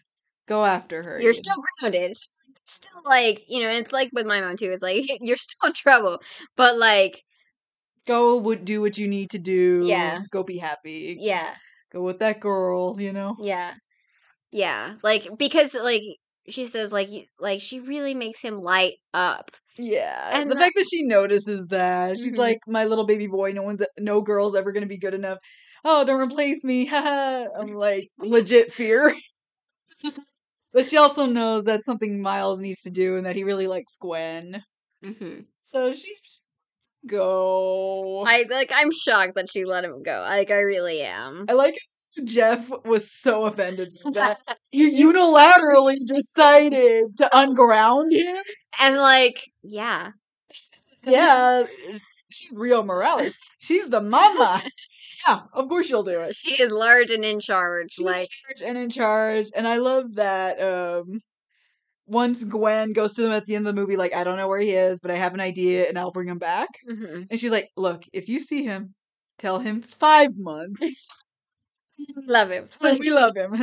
Seriously, perfection of such parental figures." we got more of Rio. That like yeah. Oh my gosh, we didn't get as much of her as I would have liked in the previous movie, but I get it. I get it. For the sake of the movie, him and his dad had to bond, you know, because they were at odds. Mhm. And it's to see like that bond still continuing, even if it's a little shaky at times. Right, like they still have those tensions and the awkwardness, and but and like to see the dad be insecure about it all the time. He's Oh like, my I'm messing up all the time. And he opens up to Spider Man, and Spider Man's just like, oh, as a third party with no Skin in this game.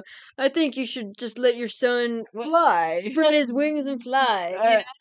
He puts it exactly. but He definitely But- spreads his arms apart to make the point. Like, But even Jeff later reiterates like I just I want like a fic series of like uh Jeff's interactions with Spider Man. Not It exists. Is it, It exists on AO3. I can't remember the title, but it's basically like Jeff realizing that uh, Spider-Man is a kid and that he tries to do his best to protect this kid who's doing vigilante stuff. Mhm. Yeah, I don't know if it's a series of one-shots or an ongoing story, but I remember it existing. If you can find it again, please send it to me. Absolutely. Shout out to whoever the author is. I am so sorry. I don't remember your name or the title of the series, but thank you. No, yeah, like the The And, blonde because it's and I think it's like nice to have that realistic note to it too, because it's like it's not like their relationship was totally perfectly magically fixed, like No, hundred percent. Yeah, I- even after that amazing conversation they had in the first movie, you know, because the fact is like, you know, his dad still doesn't know that he's Spider Man, and the fact is like, like his dad is like feeling like he's failing upwards at being a dad, and like while also trying to be a cop. And it's so funny the parallel, like there's so many parallels with him and his dad, right? Because his like they both end up ditching the counseling session Yep. because they're both called into duty, Yep. and like Rio keeps calling Jeff, even like like he's like I'm in the middle. You know? or the fact that he's ready to jump in after the spot, you know, to help Spider-Man. Right, the, the portal, and you see he's thinking about jumping, and then next thing you know, he's going down the stairs, like just like Just like the first movie. movie. It's so perfect, like father, like son. It's so Lost good. was cracking up. Like, and it's just, like too, like I don't know. There's an element of like you know they're impulsive, but also not stupid. Exactly. Exactly. That is literally the purpose. Risks only when they really feel like it is necessary, right? Like Exactly. Miles follows after Gwen in the portal, you know, and his dad's at risk and he knows his dad's at risk. Like he's doing it for a reason. You know, it's Mhm. not just like I need to go after this girl or like whatever. Yeah. It's like it's done with such intentionality, right? He doesn't take risks for no reason. He doesn't just leap off the building just because, right? He takes a leap off the building when he knows he is mentally prepared for that Yep. right? And like, um, I wonder if we'll see a moment of like Jeff being mentally prepared for his own leap of faith. Oh my gosh, yeah. Mhm. You know, and speaking of like that and plus his insecurities as a father, he- Peter B would have a great conversation about Uh-huh, parenting yeah. because you could see the whole I love my child so much. Mhm. Am I doing this right? Yeah. Seriously, like that moment with Peter B, you know, looking at sleeping Mayday Mhm. and he tell he tells Mary Jane, "A- Am I ready for this? Am I doing this right? And she's like, You're asking that now? I'm like, oh. And just for the record, Peter B, even though I don't quite 100% agree with you taking your baby girl Mm. to interdimensional travel and chase scenes and asking Miguel, who's chasing after your friend or mentee or whatever, to take a picture just because it's baby's first chase, questionable. But that love he has for his daughter, I swear to gosh, the little kisses that he has for her just at random moments. it's and it's such a dead. Let me show you all my pictures to these like Oh, teenagers. but who- she's right here. I know. Giving his baby web shooters. That child is not a year old yet. He gave her web shooters. Yeah, She knows how to use them. Use him. It's wild. Yeah, This kid can't walk yet, but she knows how to swing from place to place. She's fine. yeah. It's Like, She's definitely gonna be Spider Girl one day. Oh yeah, hundred percent. Yeah, and like I I like that moment a lot too. With my, he's just hold the baby, just hold the baby, baby, hold the baby. It'll be so different. like this is a man who is in love with his child. Him and Jeff just you can just tell that Jeff was the kind of dad who like tried to put Miles in a straight up bubble. Like, Yep. no one touched my dad was like that when I was a baby. He's like, no one can hold her except for like no one touch her, no one can near her. Like she must be protected at all costs. seriously. That's totally how Jeff was when totally. Miles was a baby. Oh my gosh, I need that thick.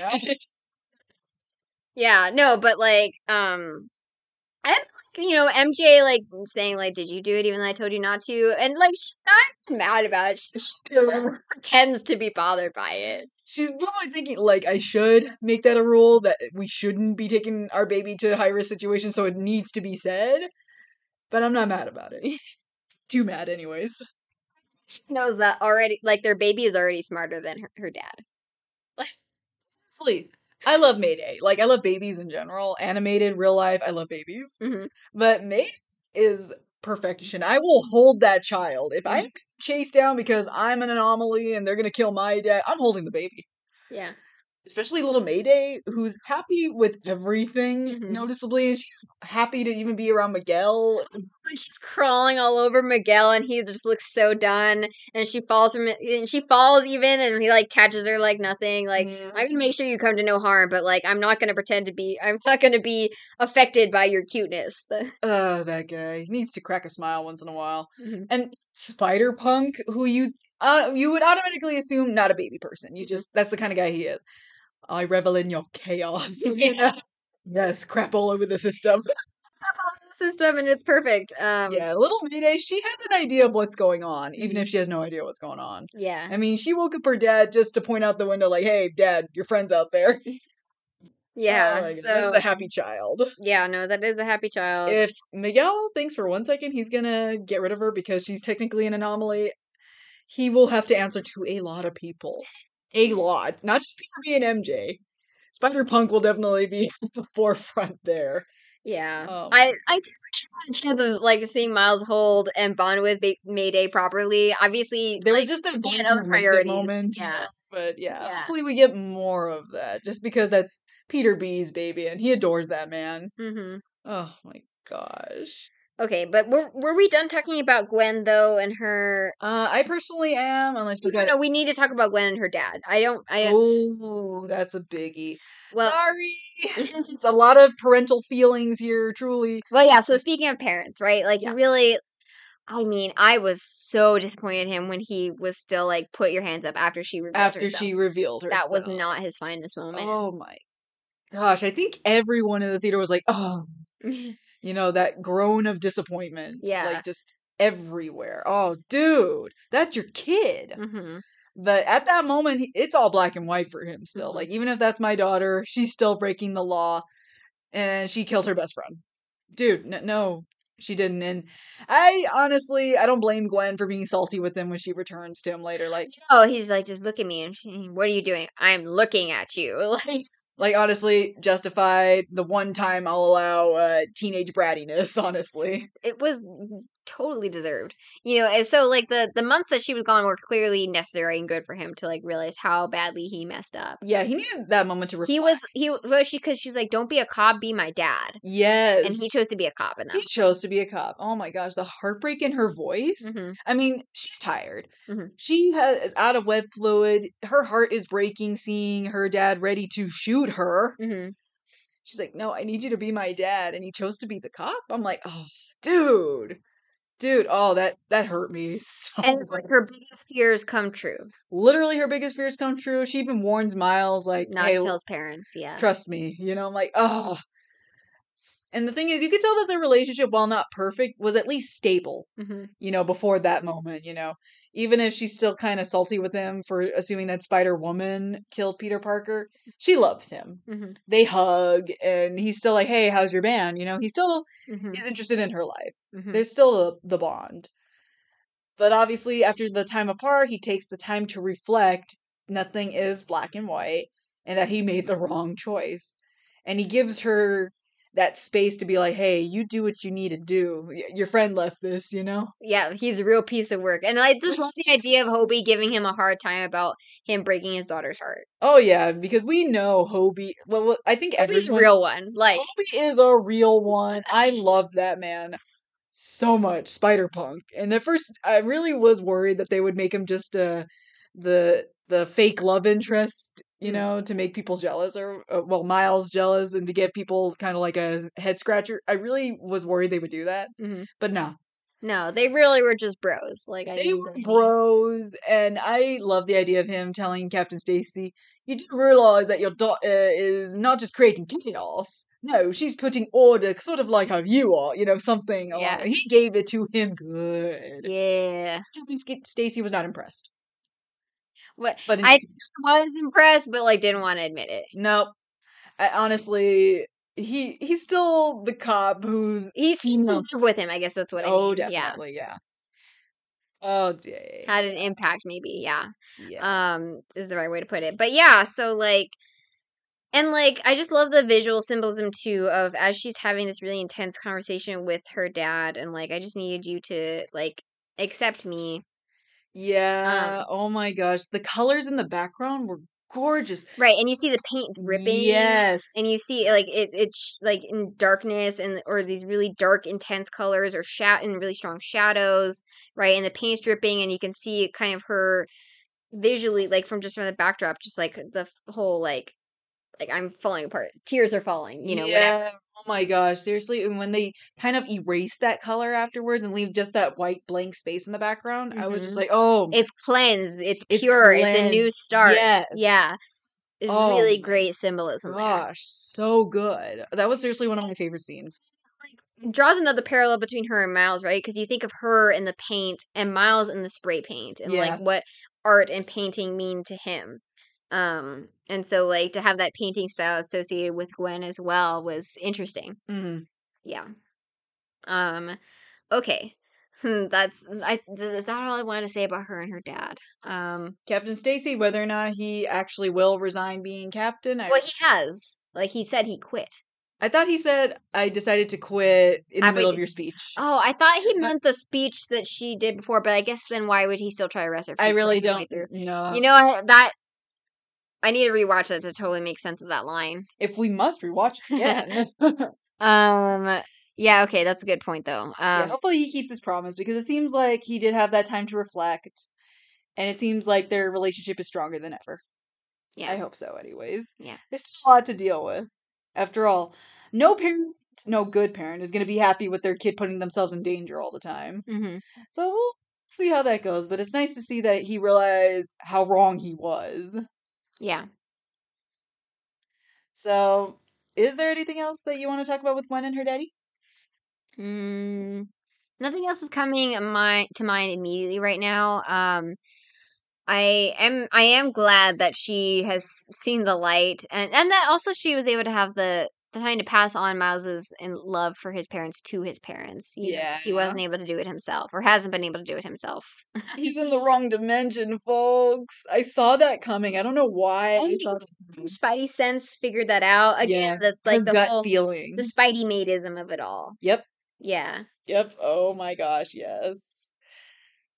Oh my gosh. I really hope they're able to find him or he's able to get his way out of that dimension where he's got an evil alternate self and his dad is dead and Uncle Aaron is evil, as we know in the comics, but it still hurts because he didn't think his uncle was so bad for a while. Right. gosh, Yeah, I know. His his and like I think partly like when like Uncle Aaron laughs um at like being called a good guy, like I feel like he might have been the same as the Miles Miles's Uncle Aaron that he knew in his universe before Jeff's death too. Like I feel like he could have like just like hardened himself and like, you know, just said, "All right, you know, I'm full on bad guy," just like, you know, Yep. Miles of the Prowler did. You know what I mean? Like I could see him like sort of killing the humanity in himself in order to like say like I'm the bad guy and this is what, you know, cuz it, it makes you wonder how the dad died, Right? You know? Who who killed him? How did he die? I would love to know. Did he kill story. like in in ser- like in service? You know what I mean? That's what I'm Like it can't be like just like a random car accident. I feel like it has to be something no, like it's gonna be tragic and devastating. yeah, like something that happened in, yeah, in the line of duty where it's like look at where duty gets you. Look at what being good where being good gets you. Yeah, I can only imagine how that could go. I mean, I'm thinking like Uncle Aaron was in like a bunch of shady stuff with the Kingpin, but I'm thinking even before that, I think like drugs and cartel, maybe. I mean, they mentioned the Sinister Six cartel in the background of the Mhm. TV. Yeah. So I'm thinking I can only imagine how that played in. Maybe Aaron was like dealing with them or something, and Right. Jeff, instead of keeping his mouth shut or looking the other way, he tries to do the right thing, gets him killed. Yeah. That's my theory. We might get more answers in the next movie. I hope we do. I want to know more about as sad as it as tragic and sad as it is. I want to know more about Mile Prow- Prowler Miles and that Uh, how that came about. the pain. Oh, the pain. Um My baby Okay, is but- stuck. All right. Um, how about the ending though? I'm excited that the band is to get that she's put her out her band coming- is together. I'm excited for the Yeah. the cast from the last movie coming back. Peni Parker as older, I know. mature, more mature was great.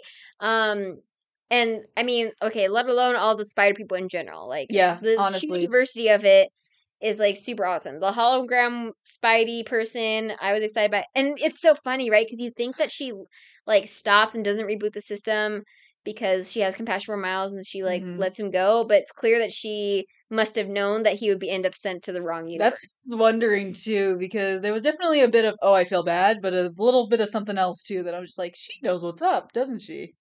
yeah. So I think Spider she, bite. Mhm. Yeah, so she must have figured out he'd be sent to the wrong universe, and that's why she lets it go. Mm. That's what I think. I mean, I think she. It, at first, I thought it was just from a place of like compassion, but then like I also was like, well, I mean, she hasn't had really a chance to like know his story, and like you know, I mean, you can tell she feels for him, but like, is that enough to like really justify her deciding not to like, you know, push the no button? idea. Right. I think the most likely scenario is that she knew like he'd end up spat out in the wrong universe. Yeah. But she joins the band hmm and I really want to know more about her character. I like her a lot already. Mhm. You know, she's really smart and the fact that she's eh, that her spider person is an avatar, Mm. I'm just like, "Oh, okay." It's really excuse cool. It's a really cool concept. There's just a lot of really great cos- concepts for spider people. Seriously, I mean, are like pretty funny right off the bat. You know, you get the Tyrannosaurus Rex one, the Mhm. cowboy one, the cat Mhm. one. You know, the ones that are just right off the bat. All right, whatever. And then you see some that you're just like, oh, oh. You know, you got different cultures, different uh, abilities too. You know, Mhm. it was so fascinating, and I'm really curious to see what they're gonna do with the ones that they've given us access to because we uh, we only see Noir and Spider Ham like in that brief moment for the band. They don't speak. We don't get them, I guess. Right. But then we got some of the others, and I'm thinking, okay, Spider Man India, we're gonna get to know more of. We're definitely gonna see more. You know who I wonder about a little bit? Jessica, Mm. because she's clearly still on uh, Team Miguel here, but there's still a little bit of sympathy in there. There's doubt. There's definitely doubt there. Just I can't wait for them to flesh out more of her character too. hmm Yeah. Um. Okay. And then shout out, obviously, we talked about before offline about like, oh, do you think um Andrew Garfield and and Tobey Maguire and Tom Holland might show up in some way? And all three of them did in their own ways, right? In Miguel Miguel drops that reference to like Doctor Strange and that nerd, and that, Oh, we know exactly who you're talking about. the way we like barely held in our screams at that. Um, Like Bridgette and I were just like punching each other, like driving our elbows into each other's side, just like. But then when we saw the clips of Tobey Spider and Andrew Garfield Spider, Yeah, oh and my like god! I mean, we really focus on Andrew Garfield watching like with his uncle Ben that death scene. Like we really focus on that shot. Oh my gosh! When he failed to save uh, Captain Stacy, then you got Tobey with his. Yeah, that's right. Oh my gosh. Just those clips that they took, which obviously makes sense because, you know, Sony had the rights at the time and now. Yeah, So, yes, please give that to us. Thank you. I thought that was a really cool mention because I'm like, you know, because I was saying to you, I'm like, I don't need them to show up. I don't need It would be lovely if they did, but it's, I'm not going to lose my mind if they didn't. right, and like, so I like that they did like an archival cameo, so to speak. It was awesome. Yeah, so I like that a lot. Um, and I still don't need them to like show up or anything because I think they have plenty of spider people for without them. Oh, they, But I like that, like, but like, what I like this, like, the cameos were perfect, right? Because it acknowledges the multiverse being like the Spider Verse being connected to the MCU. yes. You know, and not to mention Daniel Glover or Donald Daniel- Glover. Donald Glover. Oh my gosh, Donald I Glover. lost my mind there. Was shining up- Just, I know, I know. I again, like live action Miles Morales when. Oh, and then, you got that clip from Doc Ock from No Way Home. Hello, Mhm. Peter. Was- yeah, yeah, yeah, yeah. Seriously, that plus the quick Venom reference, I was just like, yo, Yeah, they're thank tying, they're tying every conceivable spider person together. Honestly, it made me so happy. And then the old animation one, Spectacular Spider-Man, hmm and I mean the real OG, old-fashioned animated Spider-Man.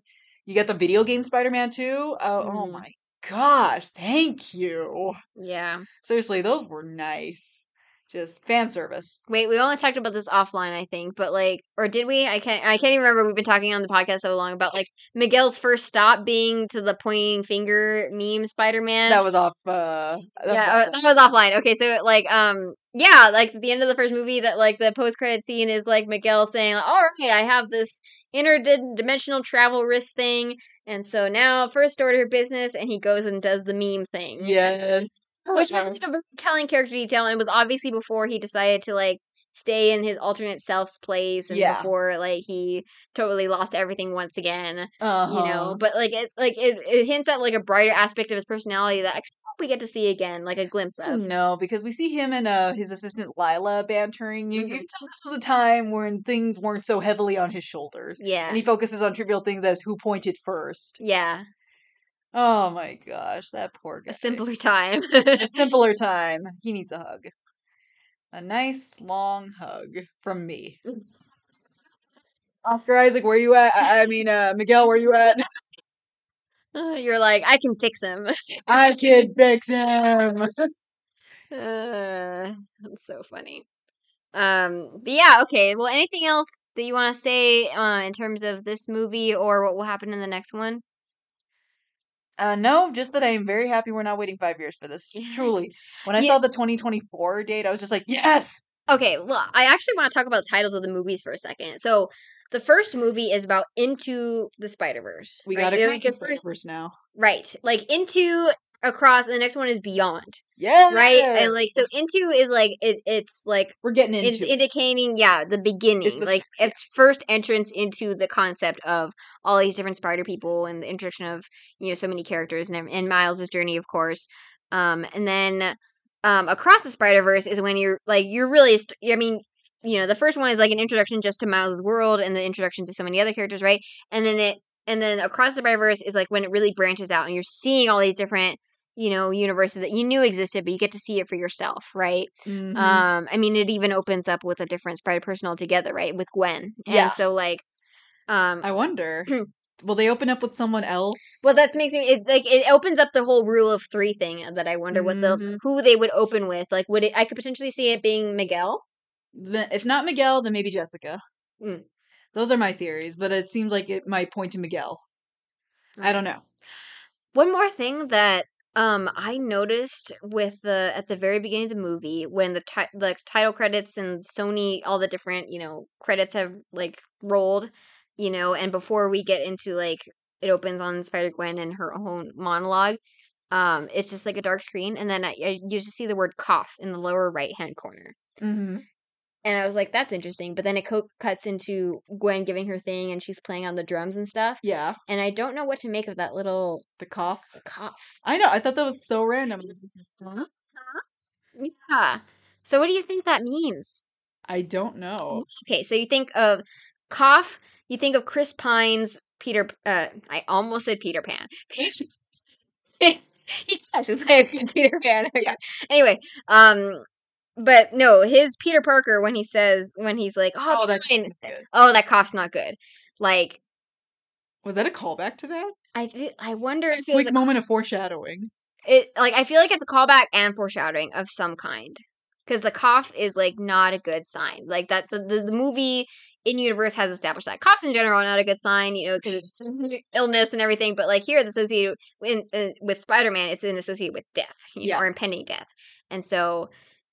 Yeah, it's not like an awkward cough, throat clear. It's not a cold cough. No. You know, you don't know the circumstances, but like the fact that the only cough, significant cough we've gotten before is is Is Peter's diet death? death. Yeah. So that's just interesting. But anyway, okay, so but back to the whole into and across. We're traveling across across all these different places. You know, it's like the idea of expanding, right? Yep. But then and travels, you know, but then beyond is like expanding even more. Like like beyond is like um we talk a lot about we've talked a lot about Miles breaking expectations, breaking systems, right? And like if you're you're thinking about like the concept of the Spider-Verse as we know it through Miguel, right? These webs Yeah. and the canon, right? And like all these like little things have to line up in order for the Spider-Verse to exist. And it's like if the next movie is beyond the Spider-Verse, is it We're breaking out of that web, aren't we? we're breaking out of that web and i mean i'm sorry to like draw so many make so many references to loki a show that we did not like but like Uh.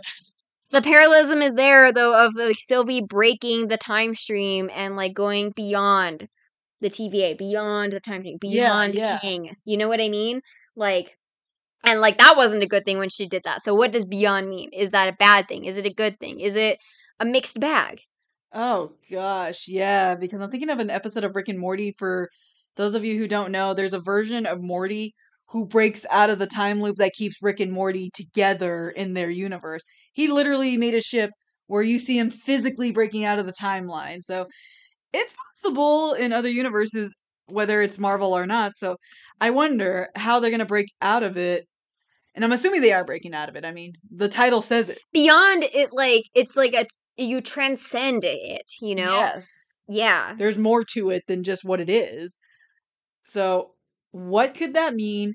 How can they do it? Because th- it's clear that there's still kind of that blurry line between fate and free will. hmm But how much is that? Are they going to explore that in the next movie? right it, and like it, i mean it's clear that that miles is going to be the entry point into the beyond Because Whatever Miles. Morales, right because miles morales and he quote wasn't supposed to be here Bite me, Miguel. yeah no it, it like I don't know, it's just super rich. Like there's so much detail even in the titles. It just is like making my analysis brain go Again, luckily we have to wait less than a year for it. yeah. Hopefully by then we'll have chilled out a little, got other stuff in our brains, and then once we're back in, we're just fresh enough to be ready for it, but just into it enough to have some theories and to kind of draw upon them without so much time in between kind of erasing and making things hazy. I'm gonna pretend this movie doesn't exist for a year, honestly, because this left me such a, on such a big like I don't want to think about this. I don't need to think about I I mean I think the thing also that gets me through this is um the fact that like okay whatever happens in this universe there's a million other universes and like like universes where Miles has both of his parents and he's they're alive and he's happy you know And he has Real- friends. and he has friends like I like I think about like like say Saladin Ahmed's version of him or like Jason Reynolds' version of him and Yep. like I'm like okay just go back to reading those comics and remember like to see Miles be happy. um, yeah. Um, all jokes aside, though, I actually did get the um Jason Reynolds, who I've talked about on this podcast before. We've done a, an episode. We've done an episode about Miles. This is a plug for the podcast. but we've done an episode about Miles Morales as a character and how he's appeared in comics, in the movies, in books, Yeah. including Jason Reynolds' book. Um, so we did a whole episode about Miles Morales deep dive. Um, and then, and I can drop that link actually, um, in the show description for this episode. Yeah. Um, and then we also did, I think, a separate review for Jason Reynolds' first, book, yeah, we did. which was my first introduction to the character. So it's very special to me to see that um, Jason Reynolds came out with a sequel, and of course, he timed it so perfectly to come out So right as this movie was coming out. So um, I am very pumped to read that, and as soon as I read it, you know, give it to you, to borrow it, and then yes, we can. please. And then we shall discuss it on this show because that's what Oh, we do yeah. we obsess over Miles. Like Miles is starting. Like I, I remember when I was saying like, who's gonna replace Steve now that he's left the MCU? Him. P- Peter Parker Spider Man, but no, it's Miles as I know, Spider Man I that's know. taken over my we Marvel brain space. We're not we're not mad about it. yeah, We love Um, this boy. He's precious. He is so precious. I want to and- protect him. He's probably can protect me better than I can protect him, but I am still protecting that cinnamon roll of a boy. it's cool too to see him tap into his powers more. That's just really awesome. Cool to see him like figure out his powers and try some new stuff. And Spider Punk being like, "Don't just focus on the fingers, focus on the palms." I'm like, "Yeah, boy." It's- Him having control is just so nice. I know we Mhm. always have to go through the awkward phase of characters figuring out their superpowers and such. I get that. Yeah. That's what makes him human. But it's also nice to see him capable and getting into the swing of things. Pun absolutely intended. Uh-huh. You know? Uh, so good. Yeah, But yeah, for a while, we're to uh, look at other Miles Morales material because this movie was amazing, but devastating. but devastating. Yeah, uh, my heart hurts so much right now. Mhm. I I tried to drown it with chocolate in the middle. It didn't work. It cushioned the blow, but it still hurts, and I'm pretty sure it's wearing off at this point. Yeah. So, is there? There's a lot to. We I'm talked a lot. We we talked about a lot, and it's been two hours, and I'm still feeling like there's stuff we missed, but yeah, I.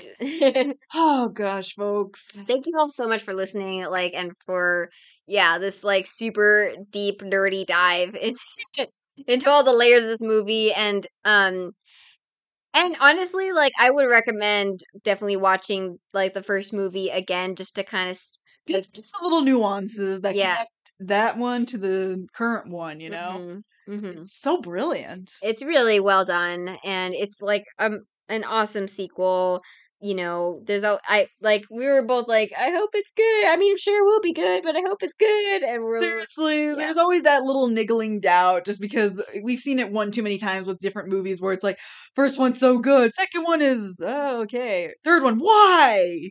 yeah You know, not just with the MCU, but just stuff in general. It's- We've been there. yeah It hurts. yeah But glad to see that my expectations were exceeded and that it was wonderful and awesome and it hurt. The references were, of course, a nice touch that my geeky little Spider Man loving heart soared. hmm And of course, watching it with my best friend where we felt each other's pain and happiness. yeah Never watch these movies alone, folks. it never ends well if you do. Ahem. yeah and you, you see me I, I think you'll feel her looking at me. you feel my judgment Justified. Yeah. yeah, please watch the movie if you haven't. Watch it again. Buy it, rent it, stream it, love it, Love it. and wait with us for the next movie in March 2024. I know I have a year, but I'm not ready. Nope. I'm not ready. Nope. Um, but no, yeah, okay. So, in short, though, we did love this movie, and we love Miles more than ever, and I want to give him a hug so bad. So badly. So badly. Be like, he thought it's gonna be okay. And he'll be like, okay, yeah, please get off me. Nice about it. Be nice about it. He will be nice about it. like, okay, strange lady. Is this stranger danger? Yes. I can totally. Oh, one more little, more little shout out of like Miles being a dork and like wanting to fist bump his dad. It's definitely um, that sweet swagger that we were talking about Yep. earlier. Yeah. So shout out to that. Thank you, writers. Thank you, directors. Thank you, animators. Thank you, everybody, for putting together this movie. And Mhm. thank you, fans, for loving this character, loving these movies with us. Seriously. Uh, Brian Michael Bendis, thank you. Sara Pichelli, thank you. So many thank yous all around. That one intern who brought coffee, thank you. yeah. All right. All right. Well, thank you all so much for listening. We look forward to talking about Miles Morales again soon. And yeah, we'll talk to you next time on Nerd alert. Girls. Girls. Bye.